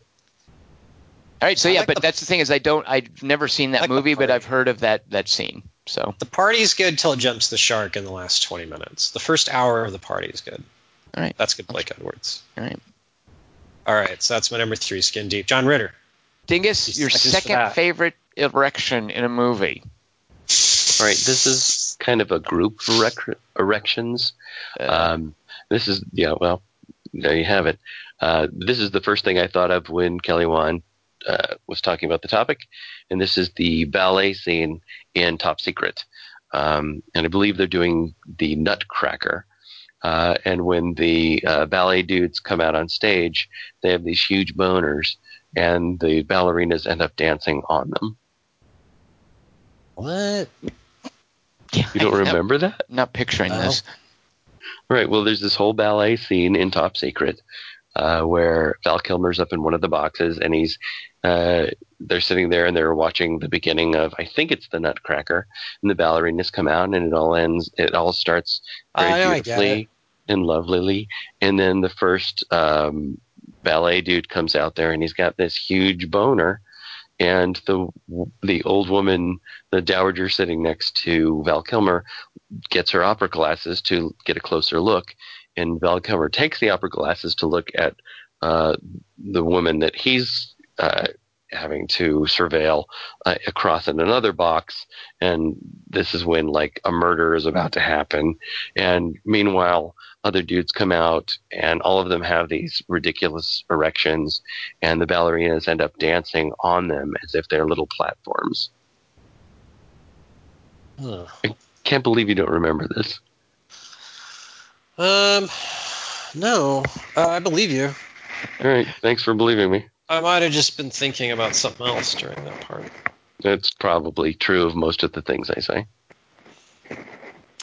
My second favorite direction in a movie uh, is the movie Blood Beach, which is Ah. about a monster that's underneath the, the beach in Santa Monica here in LA. Uh, eventually, Burt Young comes and he blows it up and saves us from it. But one of the things that happens is there's a woman who is she's seen like a, a hurt pigeon and it, it's flapping around underneath the pier there at Santa Monica. So she goes down there to say, "Hey, what's what's wrong, pigeon? You okay?" And a raper attacks her, and Raper. yeah, a raper. uh, and they tussle around a little bit, and she eventually like kicks him and pushes him away, and and then he's crawling on his belly towards her, and he suddenly grimaces in pain and grabs his crotch because the Blood Beach monster has bitten off his erection in the sand Ugh. underneath them, and he rolls over. And the Blood Beach monster doesn't eat the rest of them, like, or doesn't eat the girl, doesn't eat the seagull, just eats the dude's erection, and then apparently leaves. He's satisfied with that. Yeah, So, that's the best part. That happens in Piranha too. well, it's not erect though. Jerry O'Connell's penis, I don't believe, was erect. At No, that's the first Piranha. In the second one, Katrina Bowden has a piranha in her vagina for some reason. Piranha Double D. You mean? Yeah, Oh, good lord! I, I remember so little her. about that. Okay, but And there's a go ahead. So what happens? he's the victim. So he, she has sex, and the guy doesn't know she has a piranha in it. So, In her cooch, she has a piranha. in her cooch, I think. And then she finds it on the floor later, like it falls out. And then she's all, Ugh, I mean, there's they, a lot of reasons I don't like that. and they have sex, and the piranha in her cooch bites off his dong. Yeah, Dog. Huh? I can't believe I don't remember that from Piranha Double D. But good lord, did I hate that though? Oh, I remember. Jerry O'Connell's or Blood Beach. No, no, no. Uh, Piranha Double D. Hmm. I think it's actually called Piranha 3 Double D because I like Piranha 3. It's Alexander Aja. Yeah, But Piranha 3 Double D is basically just a lot of Paul Scheer. And I can only take so much Paul Scheer. About oh, seven. he's in it. no, it's uh, not even seven. I can take four minutes of Paul Scheer. Uh, Way too much of them in Piranha. you don't like Double the Arsurio Paul show, where he's Arser- Arsenio Hall. Thankfully, I don't even know what that is. Oh my god. Ah, I like those. Those are All pretty right. good. All right. Like. So at any rate, my second favorite is Blood Beach, where the Blood Beach monster eats the raper's dong. Rapers. Uh, Dong Skull Podcast. Um, my number two is from History of the World Part One, a Mel Brooks movie, and it's Gregory Hines's. And So far, you've uh, had Blake Edwards and Mel Brooks. I can't wait. I hope that your your number one is a Billy Crystal movie. you're not far off. Mr. Saturday Night had a great boner. It's another 80s. Um, and so Madeline Kahn's an evil uh, empress of Rome, I think, and she's trying to find which black dude's not a eunuch, although they're all fat except for Gregory Hines. So it's really the actual tip off. So she has a sexy lady come out and dance sexily. And then they all have feather dusters in front of their dicks. Oh my I forget why. Because they're eunuchs. And in Roman eunuchs, I guess, were like maids. Like they would dust things with feather dusters. And uh, after she dances next to one of the guys, and then the guy who's in all the Mel Brooks movies looks over at his friend and goes, "He's a eunuch." And then she dances sexually to the sec- second one, and then the guy's all, "He's dead," because he doesn't react. And then that's how good the dance is. Is the joke that line? And then she wriggles up to Gregory Hines, and he rolls his eyes worriedly. It's weird because he was watching her before, but it didn't have any effect because she was dancing in front of the other guys, but he was standing right next to them. So it's strange that. But then she does stuff, and then one of the feathers goes up really slowly, and then there's a chase. I can't believe I remember this. Like when you explain this stuff. First of all, I can't believe you remember this. But yeah, I I, I remember that scene. I can't believe I'm so I'm so disappointed in myself. I remember I saw that movie with my grandma, like my strict grandma, and watching that scene and kind of liking, like, ah, because she's the one who made me leave diner. She made us walk out of diner during after the popcorn trick. Oh, that oh Oh, that's a good erection. yeah. And I remember when we came into the, it was in Orange County, and there was like a rat ran across the floor of the seats. So it was like I was mixing Mel Brooks, rats, and my grandma. okay, what were you gonna say? This explains so much. All right, That's it Dingus, for my number two. moment of truth. All right, my number one favorite erection Climax. in a movie. Dingus is climaxing. Mhm. Uh, here's a quote from it. I was having 12% of a moment. Oh fuck! It sounds really familiar. It sounds like Bridesmaids or Spy or I think it's Deadpool. Five Pounds. It's actually from the movie Avengers. And so my number one favorite erection is the Stark Tower uh, in um, the Avengers when he when they light it up and it looks like this huge penis in the middle of New York. Good. Kelly Wand, flip the siren on. What's the matter with you? He didn't Did say I- boners. He said erections. Well, you didn't say erect penises either. I was thinking, oh, Eiffel Tower, Statue of Liberty. What what's the twelve percent thing? It's uh, them them uh, having banter about the lease on the building because she's done so much work on it, and um, him saying, "You have twelve percent of my attention," and she says, "I was having twelve percent of a moment," and then she's and he says, "Well, the next one will have your name on it," and she says, "It'll have my name on the lease." Uh, mm, Sounds You're like you got away with it, Dingus. I think you've You're made it scot free. Oh, wait a minute. What? What? under arrest. Wow. Kelly Wand Now really it's cracking down. What? Well, come on. Th- On the that's, hook at him. There's a lot of actual erections you could have used, but you chose. That's an erection. No. I could have choose. I could have chosen. I almost. I- said I the almost same did the same thing, Kelly, Close when- Encounters. Yeah, you did not say erect penises. You said erections. Uh, Yeah. a hostile witness. Dingus, I'm not going to defend you because I didn't take the easy way out. I actually came Right. up with a legitimate one. My only legitimate one. I honestly couldn't care less about the stupid statue in Clockwork Orange. The Blood Beach thing is just dumb. Uh, I actually like my number one, though, uh, because, I like all of mine, but you know, I'm sure for you different reasons. right. Under arrest. but I'm not going to get into rest because I could actually think when Kelly brought this up, it it may, it may that Gaspar Noé did a movie called Love, um, and Gaspar Noé is a very in-your-face provocateur filmmaker, and his whole point in Love, and he even has the actor, a guy named Karl Glusman, who I, I really liked him in uh, Neon Demon, so I'm glad to see he's actually doing mainstream movies because Love is basically uh, a, a real movie but it doesn't it has actual love scenes in it. And i say love scenes it has actual intercourse actual actual fucking in the movie. And gaspar noé does not shy away from shooting it. And the main character karl glusman's character has a little monologue a little moment where he says i want to be a movie maker and i want to make because you know movie makers love making movies about movie makers he says i want to be a movie maker and why do we have to cut away during the sex scene why can't we show the entirety of a relationship including you know what happens in the bedroom and and this is the movie that Gaspar Noé has made. And I don't care for it. Uh, I think it is a little awkward. There's a reason we don't show that in a movie because we don't stand there gawping when people have sex with each other. That's something that we think of as private. It, you know, when you watch it, it's a whole different thing. It's called pornography. Uh, and there's a reason that love scenes often cut before they, they definitely don't graphically show things like a penis and a vagina um, and when they do it's deliberately provocative like when lars von trier did Antichrist, like when Gaspar Noé did Love, and like in my favorite instance where it works because I don't, I don't Love. I think is a little misguided. Um, is a movie that uh, a French director named Patrice Chéreau did uh, 15, 20 years ago with a now Academy Award winner who is actually having sex in the opening scene with a woman. And what Chéreau does is gets that scene out of the way right off the bat we see these characters in this shocking intimacy, uh, erection and everything. Uh, you know, Kerry Fox and Mark Rylance are the, the, the characters here, and she's actually giving him a blowjob. And there's no simulation here. It's nothing staged. They're actually doing that.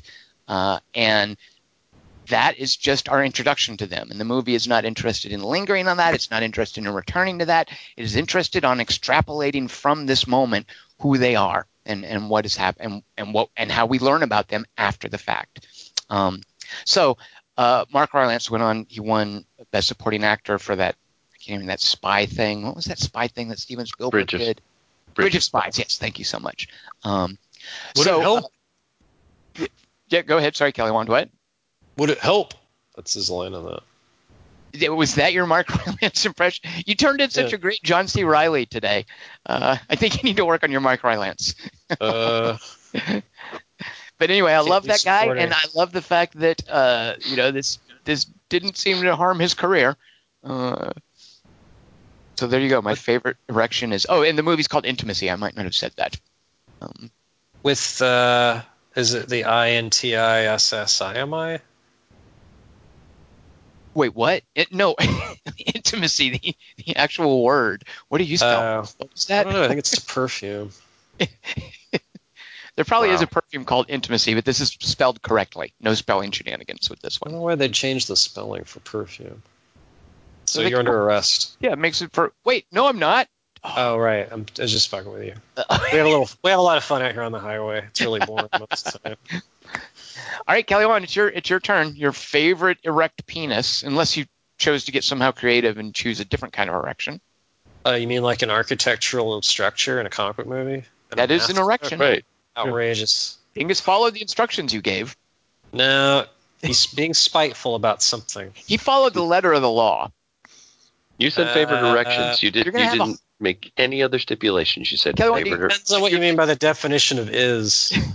You're gonna have a hard time making this charges stick. Is all I'm saying. Yeah. I see what you did there.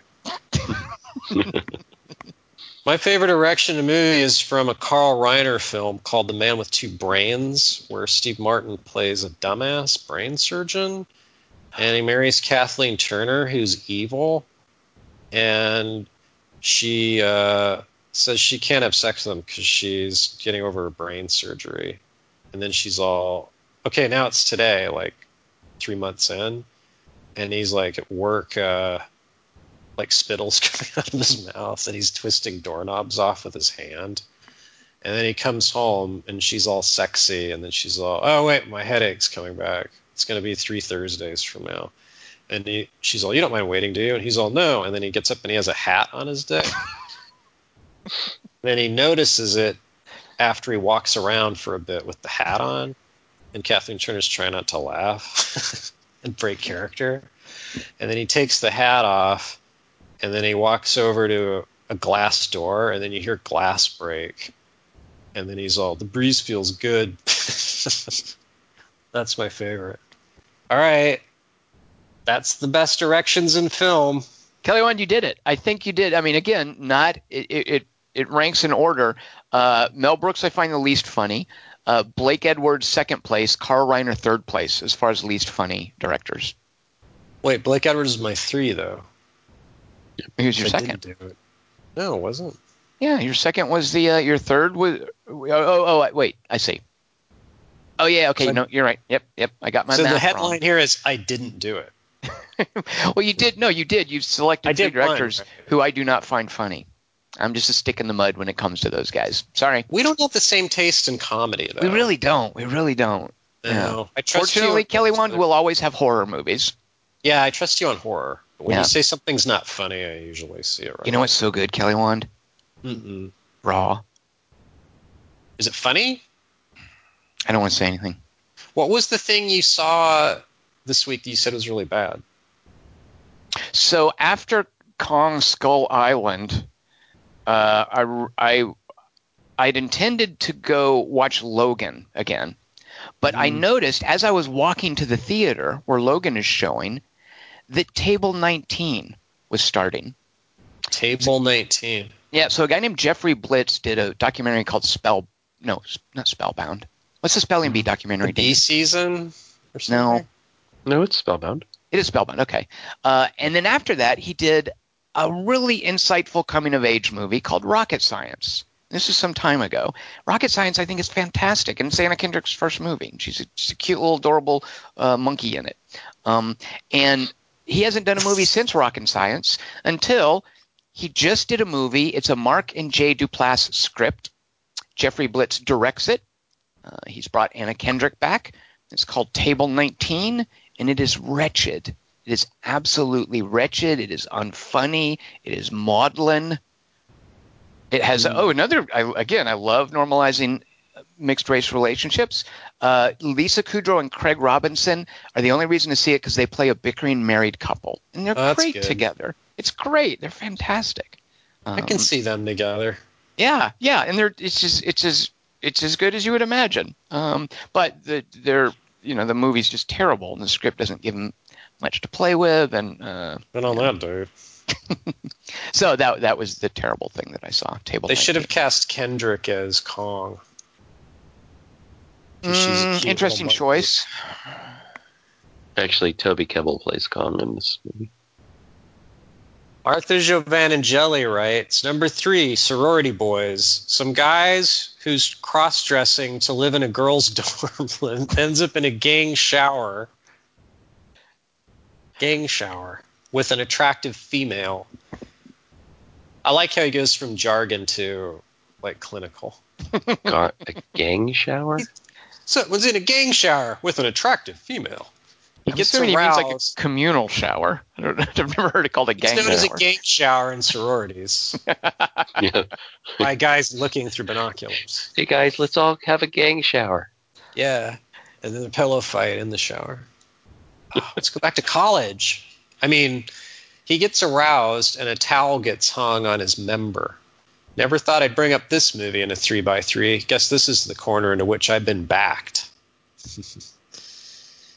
Everything's a sex joke. You can turn any phrase into a sex joke. Is the pie ready? See? Number two. That's my example.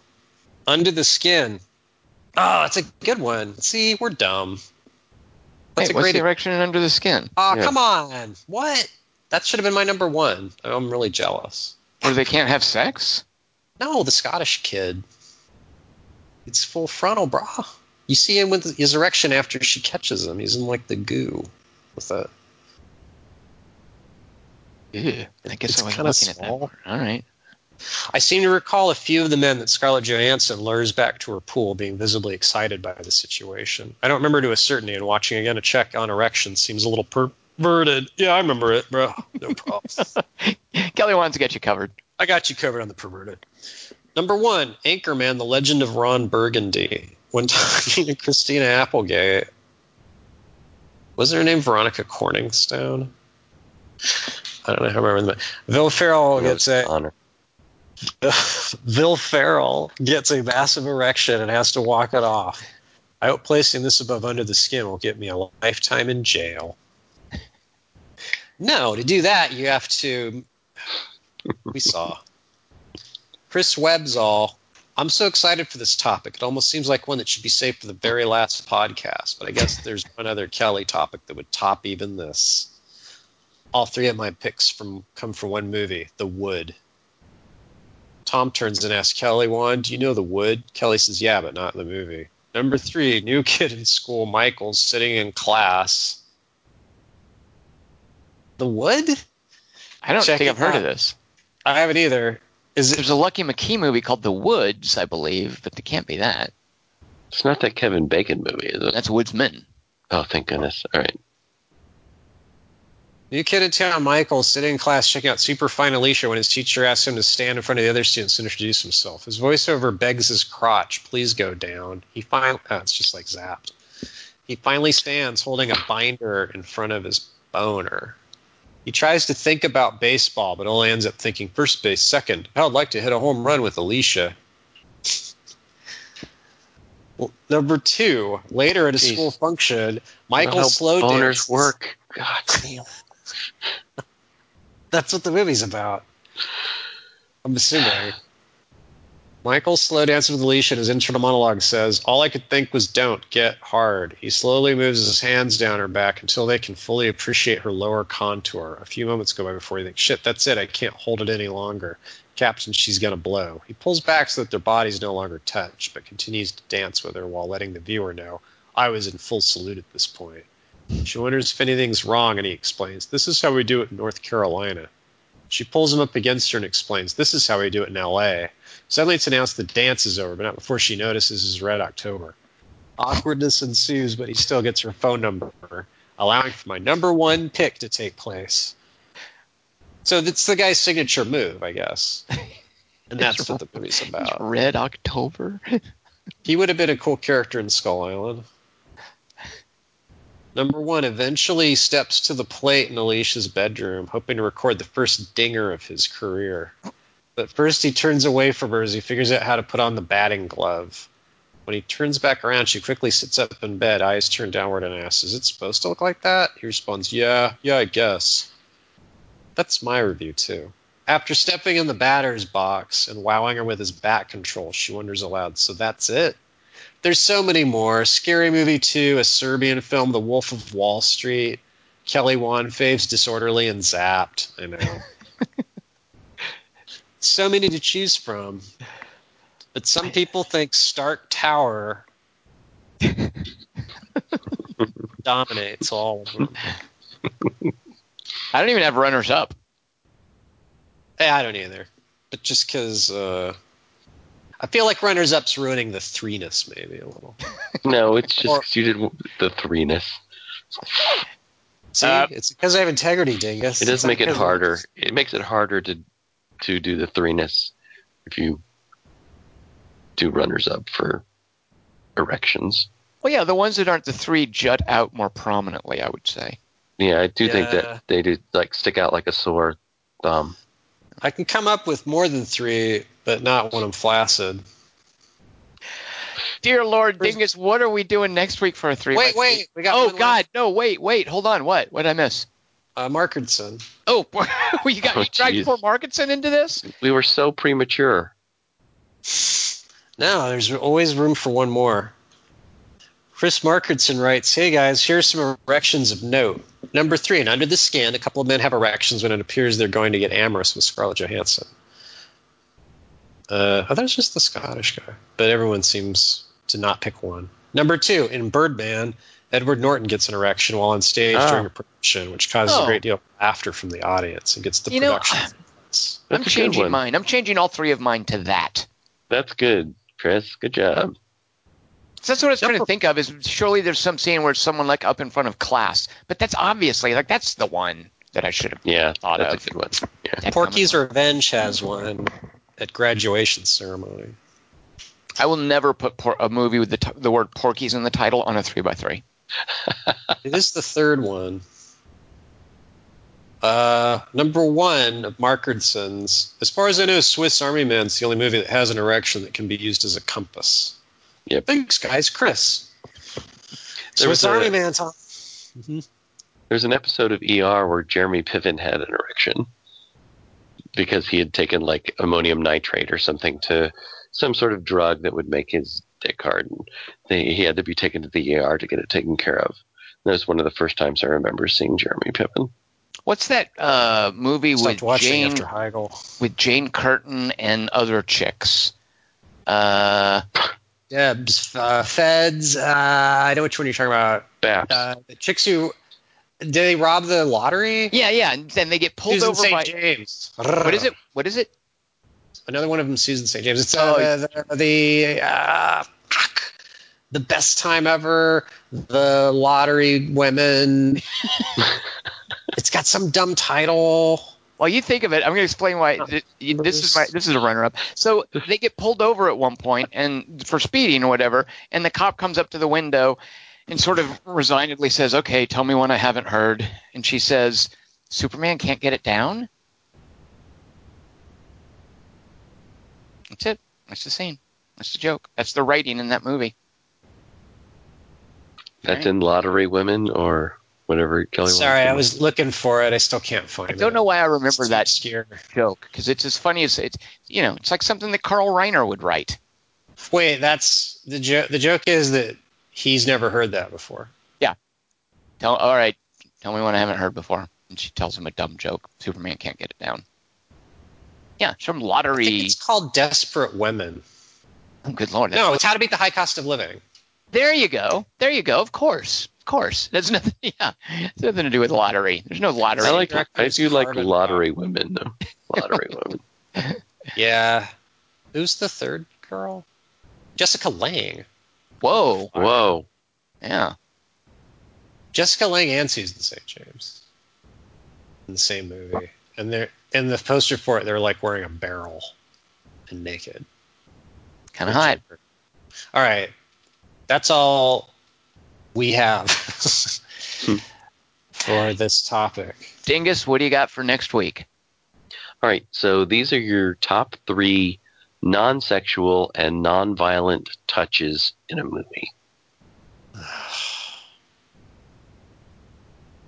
Hmm. Well, Stark Tower wasn't sexual, so It was touching the ground in New York. So there you go. There's my pick. non-violently. Stark Tower touching New York.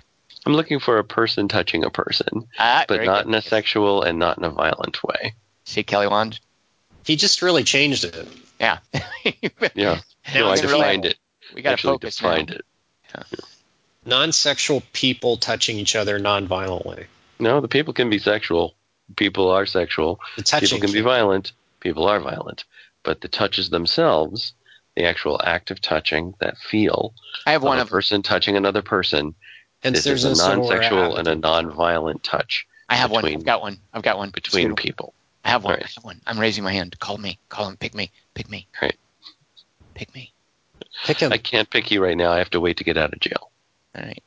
And Uh, next week. you- All right, Dingus, what are the listeners? Because some of them out there are thinking, oh, yeah, I have one too. What do they do? All right, they will write into three by three at quarter to three dot com, and uh, you know we we usually choose three.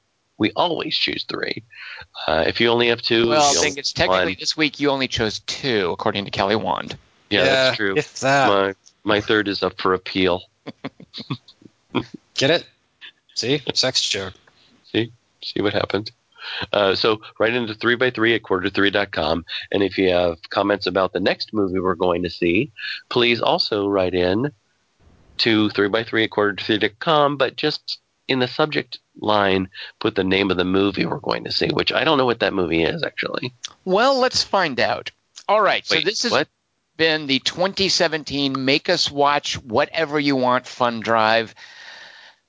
So you guys are just great. This is, I, you know, this has been. Uh, so let me tell you, I'll give you a list of the movies we've had. Uh, 93 movies submitted. Uh, a total of 99 different submissions, some doubled up, uh, and a grand total of 1,750 votes. You guys are fantastic.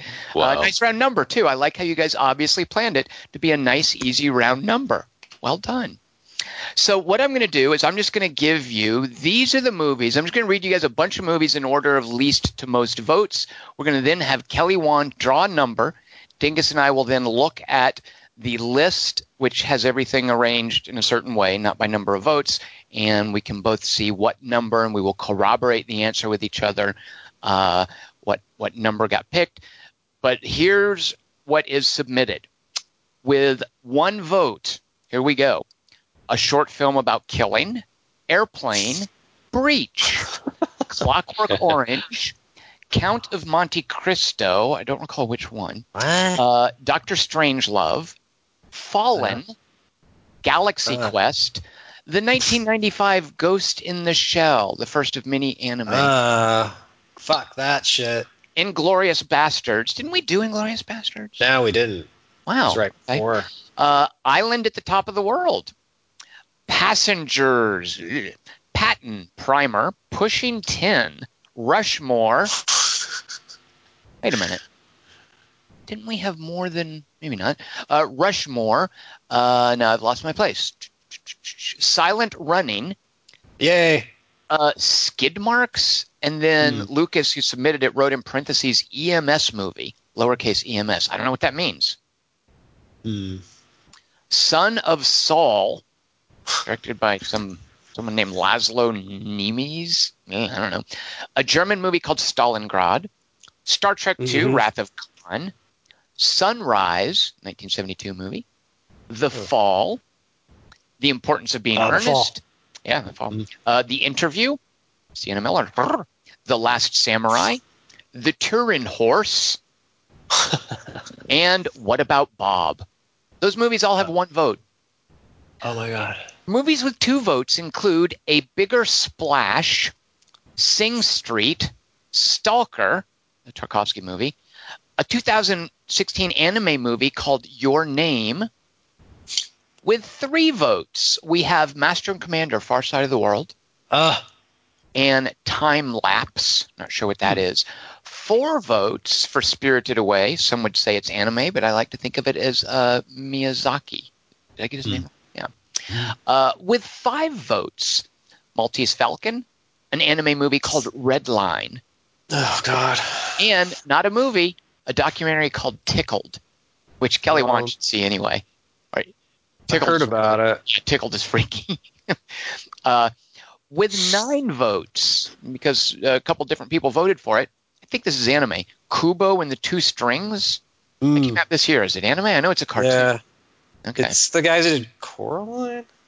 What? No. Really? No, I don't might be so. dumb. Maybe I'm dumb. Well, if you're right, I want to see it. Uh, here now is a, a block of movies that got an even 10 votes. Hmm. So, alphabetical order, here we go. Arrival, Chan is Missing, Criminal. I'm guessing someone wants to hear a little Kevin Costner from Kelly Wand. uh, a 2011 movie called Detention, Equilibrium. Don't know why this got put in there. I'm guessing to punish me because you guys already got hit with the first one. I'm guessing this is to get me pulled into the fold. Uh, Fifty Shades Darker. Oh yeah, Mm. I like. Finders, Keepers, Indiana Jones and the Kingdom of the Crystal Skull. Oh Jesus! Can you imagine? Kafka, which is a Ah. Soderbergh movie. Uh-huh. Um, an anime called Millennium Actress. Monster House, which was compared to Goonies when it was submitted. Norm of the North, a movie called Not Waving but Drowning. Hmm. Princess. Mononoke. Wait, did I Uh-huh. that one before? What was the other Miyazaki, said? Spirited Away. Yeah, yeah, oh, right. Oh, that one is anime. Prin- no, Princess Mononoke. Actually, those are both It's more anime. anime. Yeah, they're both anime. Here's the one Everything's anime. It was anime submitted specifically because, for, for your sake, Kelly Wand, uh, Duncan, who submitted it, says the names in this one are easily pronounceable. So he's taking mercy on you and submitting uh, Porco Rosso. That sounds easy to pronounce. How about the names in Tale of Princess Kaguya? Okay, let's not do this raffle at all. Ten Hmm. votes for that. Ten Wait. votes for Tequila Sunrise. Ah, I like that movie. Ten votes like for it. the pirate movie. Uh, what Matthau? Walter Matthau? I don't know. I No, no, I that's uh, it's uh, Blue Lagoon dude. yeah, Oh no, no, you're right. Because I looked that up. Yeah, Will. Uh, Christine McNichol or somebody. yeah, yeah, yeah, yeah. Yeah, it something is. like that. Yeah. boy, I've got stories about that movie. Well, Oh might win. Uh, Thin Red Line and Woodsman, Yeah. the Kevin Bacon thing, which we mentioned Uh. earlier, with 15 votes. AI, Alien, and The Last Detail. With Ah. 20 votes, All About Eve, Armageddon, Fuck that shit. a movie called Rock and Rule from 1983 that I've never heard of. Uh, Here's a weird one: Wizard of Gore. I think that's Ooh. one of those Herschel Herschel Lewis, whatever his name is. it sounds really familiar. From I feel like 1970. Yeah. Yeah. Uh, this is one uh, with 21 votes. Little movie called Akira. Ugh, I like it. Yeah. Comics better though. Uh, that's anime. What are you talking about? Hmm. Is it? It was. I thought it predated anime. Is it? Dingus, you know, even Dingus knows Akira. Dingus, you know Akira's anime, right? Of course, yeah. Japanese cartoon, ergo it's anime. If I understand, Probably the only anime I've ever seen in a movie theater. Oh, Oh, look at you two. A couple of anime experts on this podcast. Sure. Uh, with 25 Yeah. votes, 12 Monkeys, American Psycho, Incendies, Slapshot, and Yay. Wild. Yep. Oh, it's With a crazy thir- list. Yeah, What was the last thing? Wild. After Slapshot? Wild, the Reese Witherspoon thing. Dingus, you finally saw that, right? Mm, Dingus, I'm so disappointed in you. I'm already disappointed in Kelly Wand. I knew that would be the case, but uh, I'm used Wild, to disappointment. yeah, especially if you like, well, yeah, Wild. Dingus, it's it's a Dingus movie. With 30 votes, speaking of a Dingus movie, Hunt for Red October, Jesus Christ. which now that someone used Red October as, As a dick. erect penis, yeah. Mm. Uh, and uh, here's a Kelly vote: The Shining, 30 votes. Ooh. Ugh. Ready? Dingus doesn't like it, so it'll be interesting. I know, yeah. I want to make Dingus watch The Shining again. Yeah. 33 votes for Captain Fantastic. Didn't see it. I was curious. Yeah. 36 votes for Love and Friendship. Hmm. Sounds like. Jennifer Garner or something. 40 votes for Paprika. oh, I'm sure it's anime because when I was in line to see, was at an indie theater this weekend, and in line they have the little posting of what all they're showing, and there was a little cartoon. It was obviously anime and the word paprika. So it's it's the kind of anime that would play at art houses. yeah, it's definitely. Uh, not even Akira. Well, here we go, Kelly Wand. This is more our speed with 45 votes. Big Trouble in Little China. Oh, there's anime Well, oh, how dare you? How dare you? for it's not white even a people. cartoon. It's P.F. Chang's anime. Also with 45 votes, Once Upon a Time in the West. With, I like that movie. with That's 50 shit. votes, speaking of movies you like, Kelly Wand, Crank High Voltage. Yes, the Fei. Lang. Bei Lang, right. Also with 50 votes, I'm suspecting this one might be near and dear to your heart as well, Kelly Wand. Actually, probably Dingus too. Runaway. Uh, Tom Selleck. Yeah, Yeah, yeah, yeah. Spiders, Gene Simmons. Dingus's His favorite. view through the pipe. Don't know whose pretty favorite this is. Uh, 50 votes for Solar Babies. Uh, who's the bad guy? Malcolm McDowell. Or is, I've never seen Solar Babies. Girl? I don't know. So, is it a roller skating movie? Yeah, it's roller skating versus Thunderdome. It's roller skating kids. ver- It's it's Thunderdome without Mad Max. All right, somebody. Back when we did the uh, uh, the quizzes, I think Kelly Wand made us guess Solar Babies. wow. There's Wow. someone named Bodai on it, and a kid keeps going. His name's Bodai. Kelly Wand, you might have called down Solar Babies on us. It's anime for uh, three-year-olds, white people.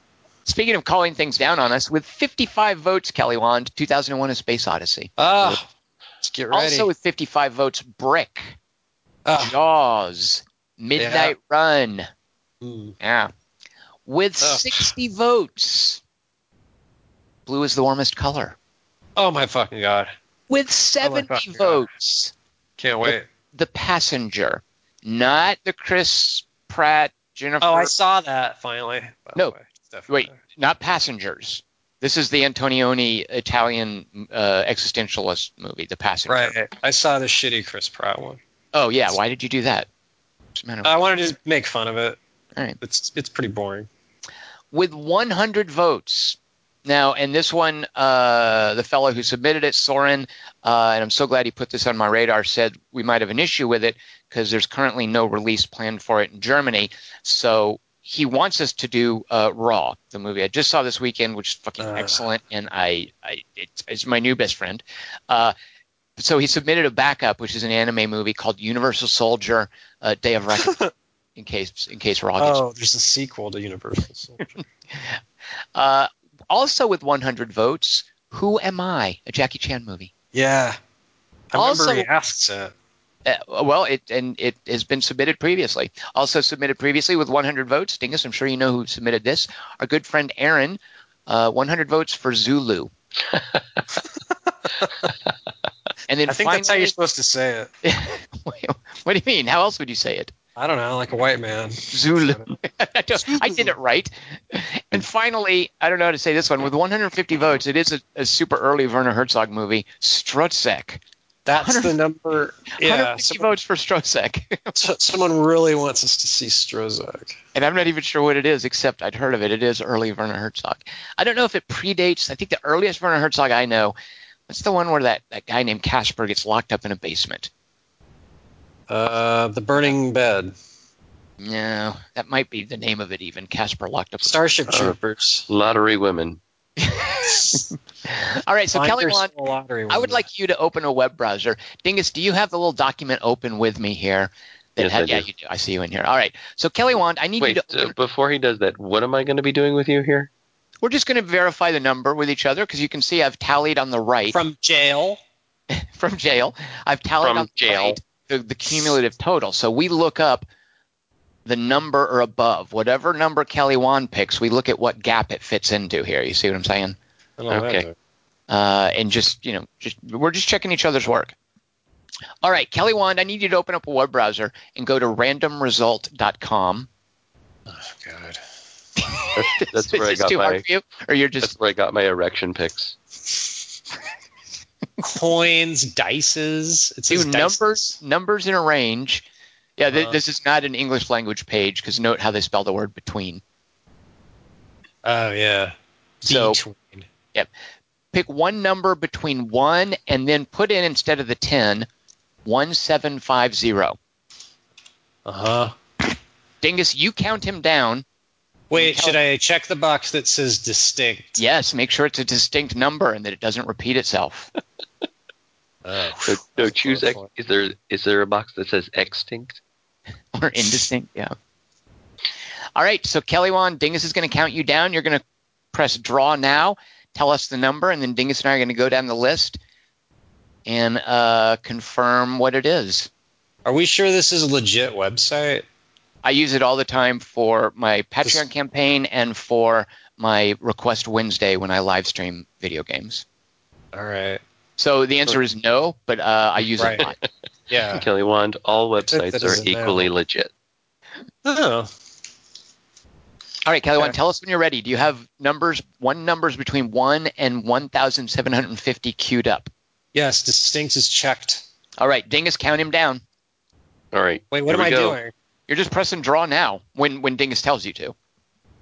Oh, is he get uh, the number zero? Yeah, I'm going to count down to one, and you're going to go on one. All right. Wait, from Wait. what? Are we going on one or on go? Is it one or go or the first number you say? Ten, nine, eight, seven, six, five, God. four, three, two, Could be one. Again. Oh, God. go. 1038. Something. something. Dingus, are you looking at what I am? It's a movie that begins with the letter R. Hold on. What? Ten thirty-eight. So these are all uh, organized in alphabetical order. Yep. Uh, and then, so it's a 2009 movie. You're seeing what I'm seeing, right, so, Dingus? so we're going with the Submitted by Ruben Brune Strain. That's what you're seeing, right, Dingus? Yep. Dingus, tell the listeners in Kelly Wand what movie we're doing next week. This is a movie I've never heard of. It's called Red Line. Huh? What did I write in parentheses to remind myself what it is, Dingus? Oh, no. It says 2009. There's a word I don't know how to pronounce. Anime? A N I M E. I don't know how to pronounce that word. There you go, Kelly Wand. Anime, some anime. Wait, I was kidding. That was just a plug-in. I have no idea what that is. Why did you go? Oh yeah, Kelly Wand. Like, did you know what this is?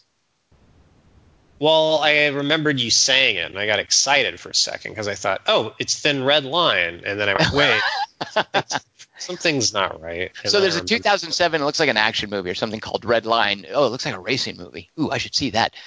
A gorgeous young automobile fanatic finds herself caught up in illegal drug racing competitions organized by exotic car fanatics. It's not that Red Line. That's from 2007. This is a 2009 movie. I'm not even going to read the synopsis. As a matter of fact, I don't want to know anything about it. I'm going Yeah. blind. Called uh, Red Line.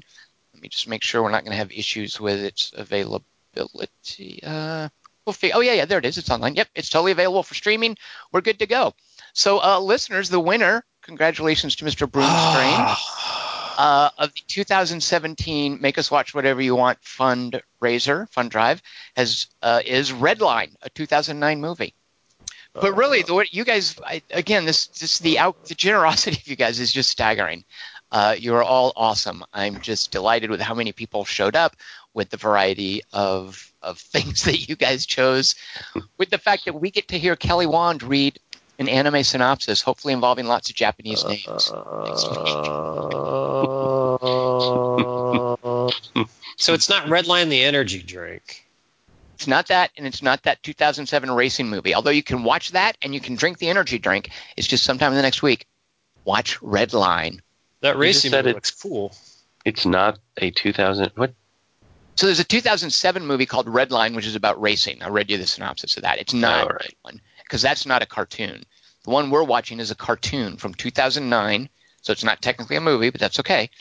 Uh, called Red There's Line. a there's a 2013 one called Red Line, and the it's it shows a train in flames, and at the bottom it says "Next Stop Terror." Whoa, I want to see that one. oh yeah, it's two words. it. Right, right, two words. Ooh, I do want to see that one. Look at that. Next Stop's Terror, Tom, Oh, you know, I've seen that. and they're already on fire, so it's already bad. And the other No, I've seen it. It's so stupid. They uh they find a bomb. Like the the subway derails and they're in a trailer in a in a train. They're in a train. It's like they're in the underground part of the subway in L.A., which we actually have here. And uh, there's like a bomb, like Die Hard Three. and they have to disarm the bomb. And there's like an Arabic kid who they're suspicious that he planted it. It's so stupid. Die Hard with a So Vengeance. again, not that red line because that's two words. That's actually part of the the L.A. subway is the red line. This is a one word topic, a one word title. It's 2009. It's anime. That's all you need to know. Watch it. Uh. Join us for next week's podcast, uh, and a three by three of non-violent, non-sexual touches between people, not between buildings and the ground, as our three by three. I am Tom Chick. I have been here with Christian Murkowski, It's Christian Murkowski. and we had Kelly Wand. Oh my god.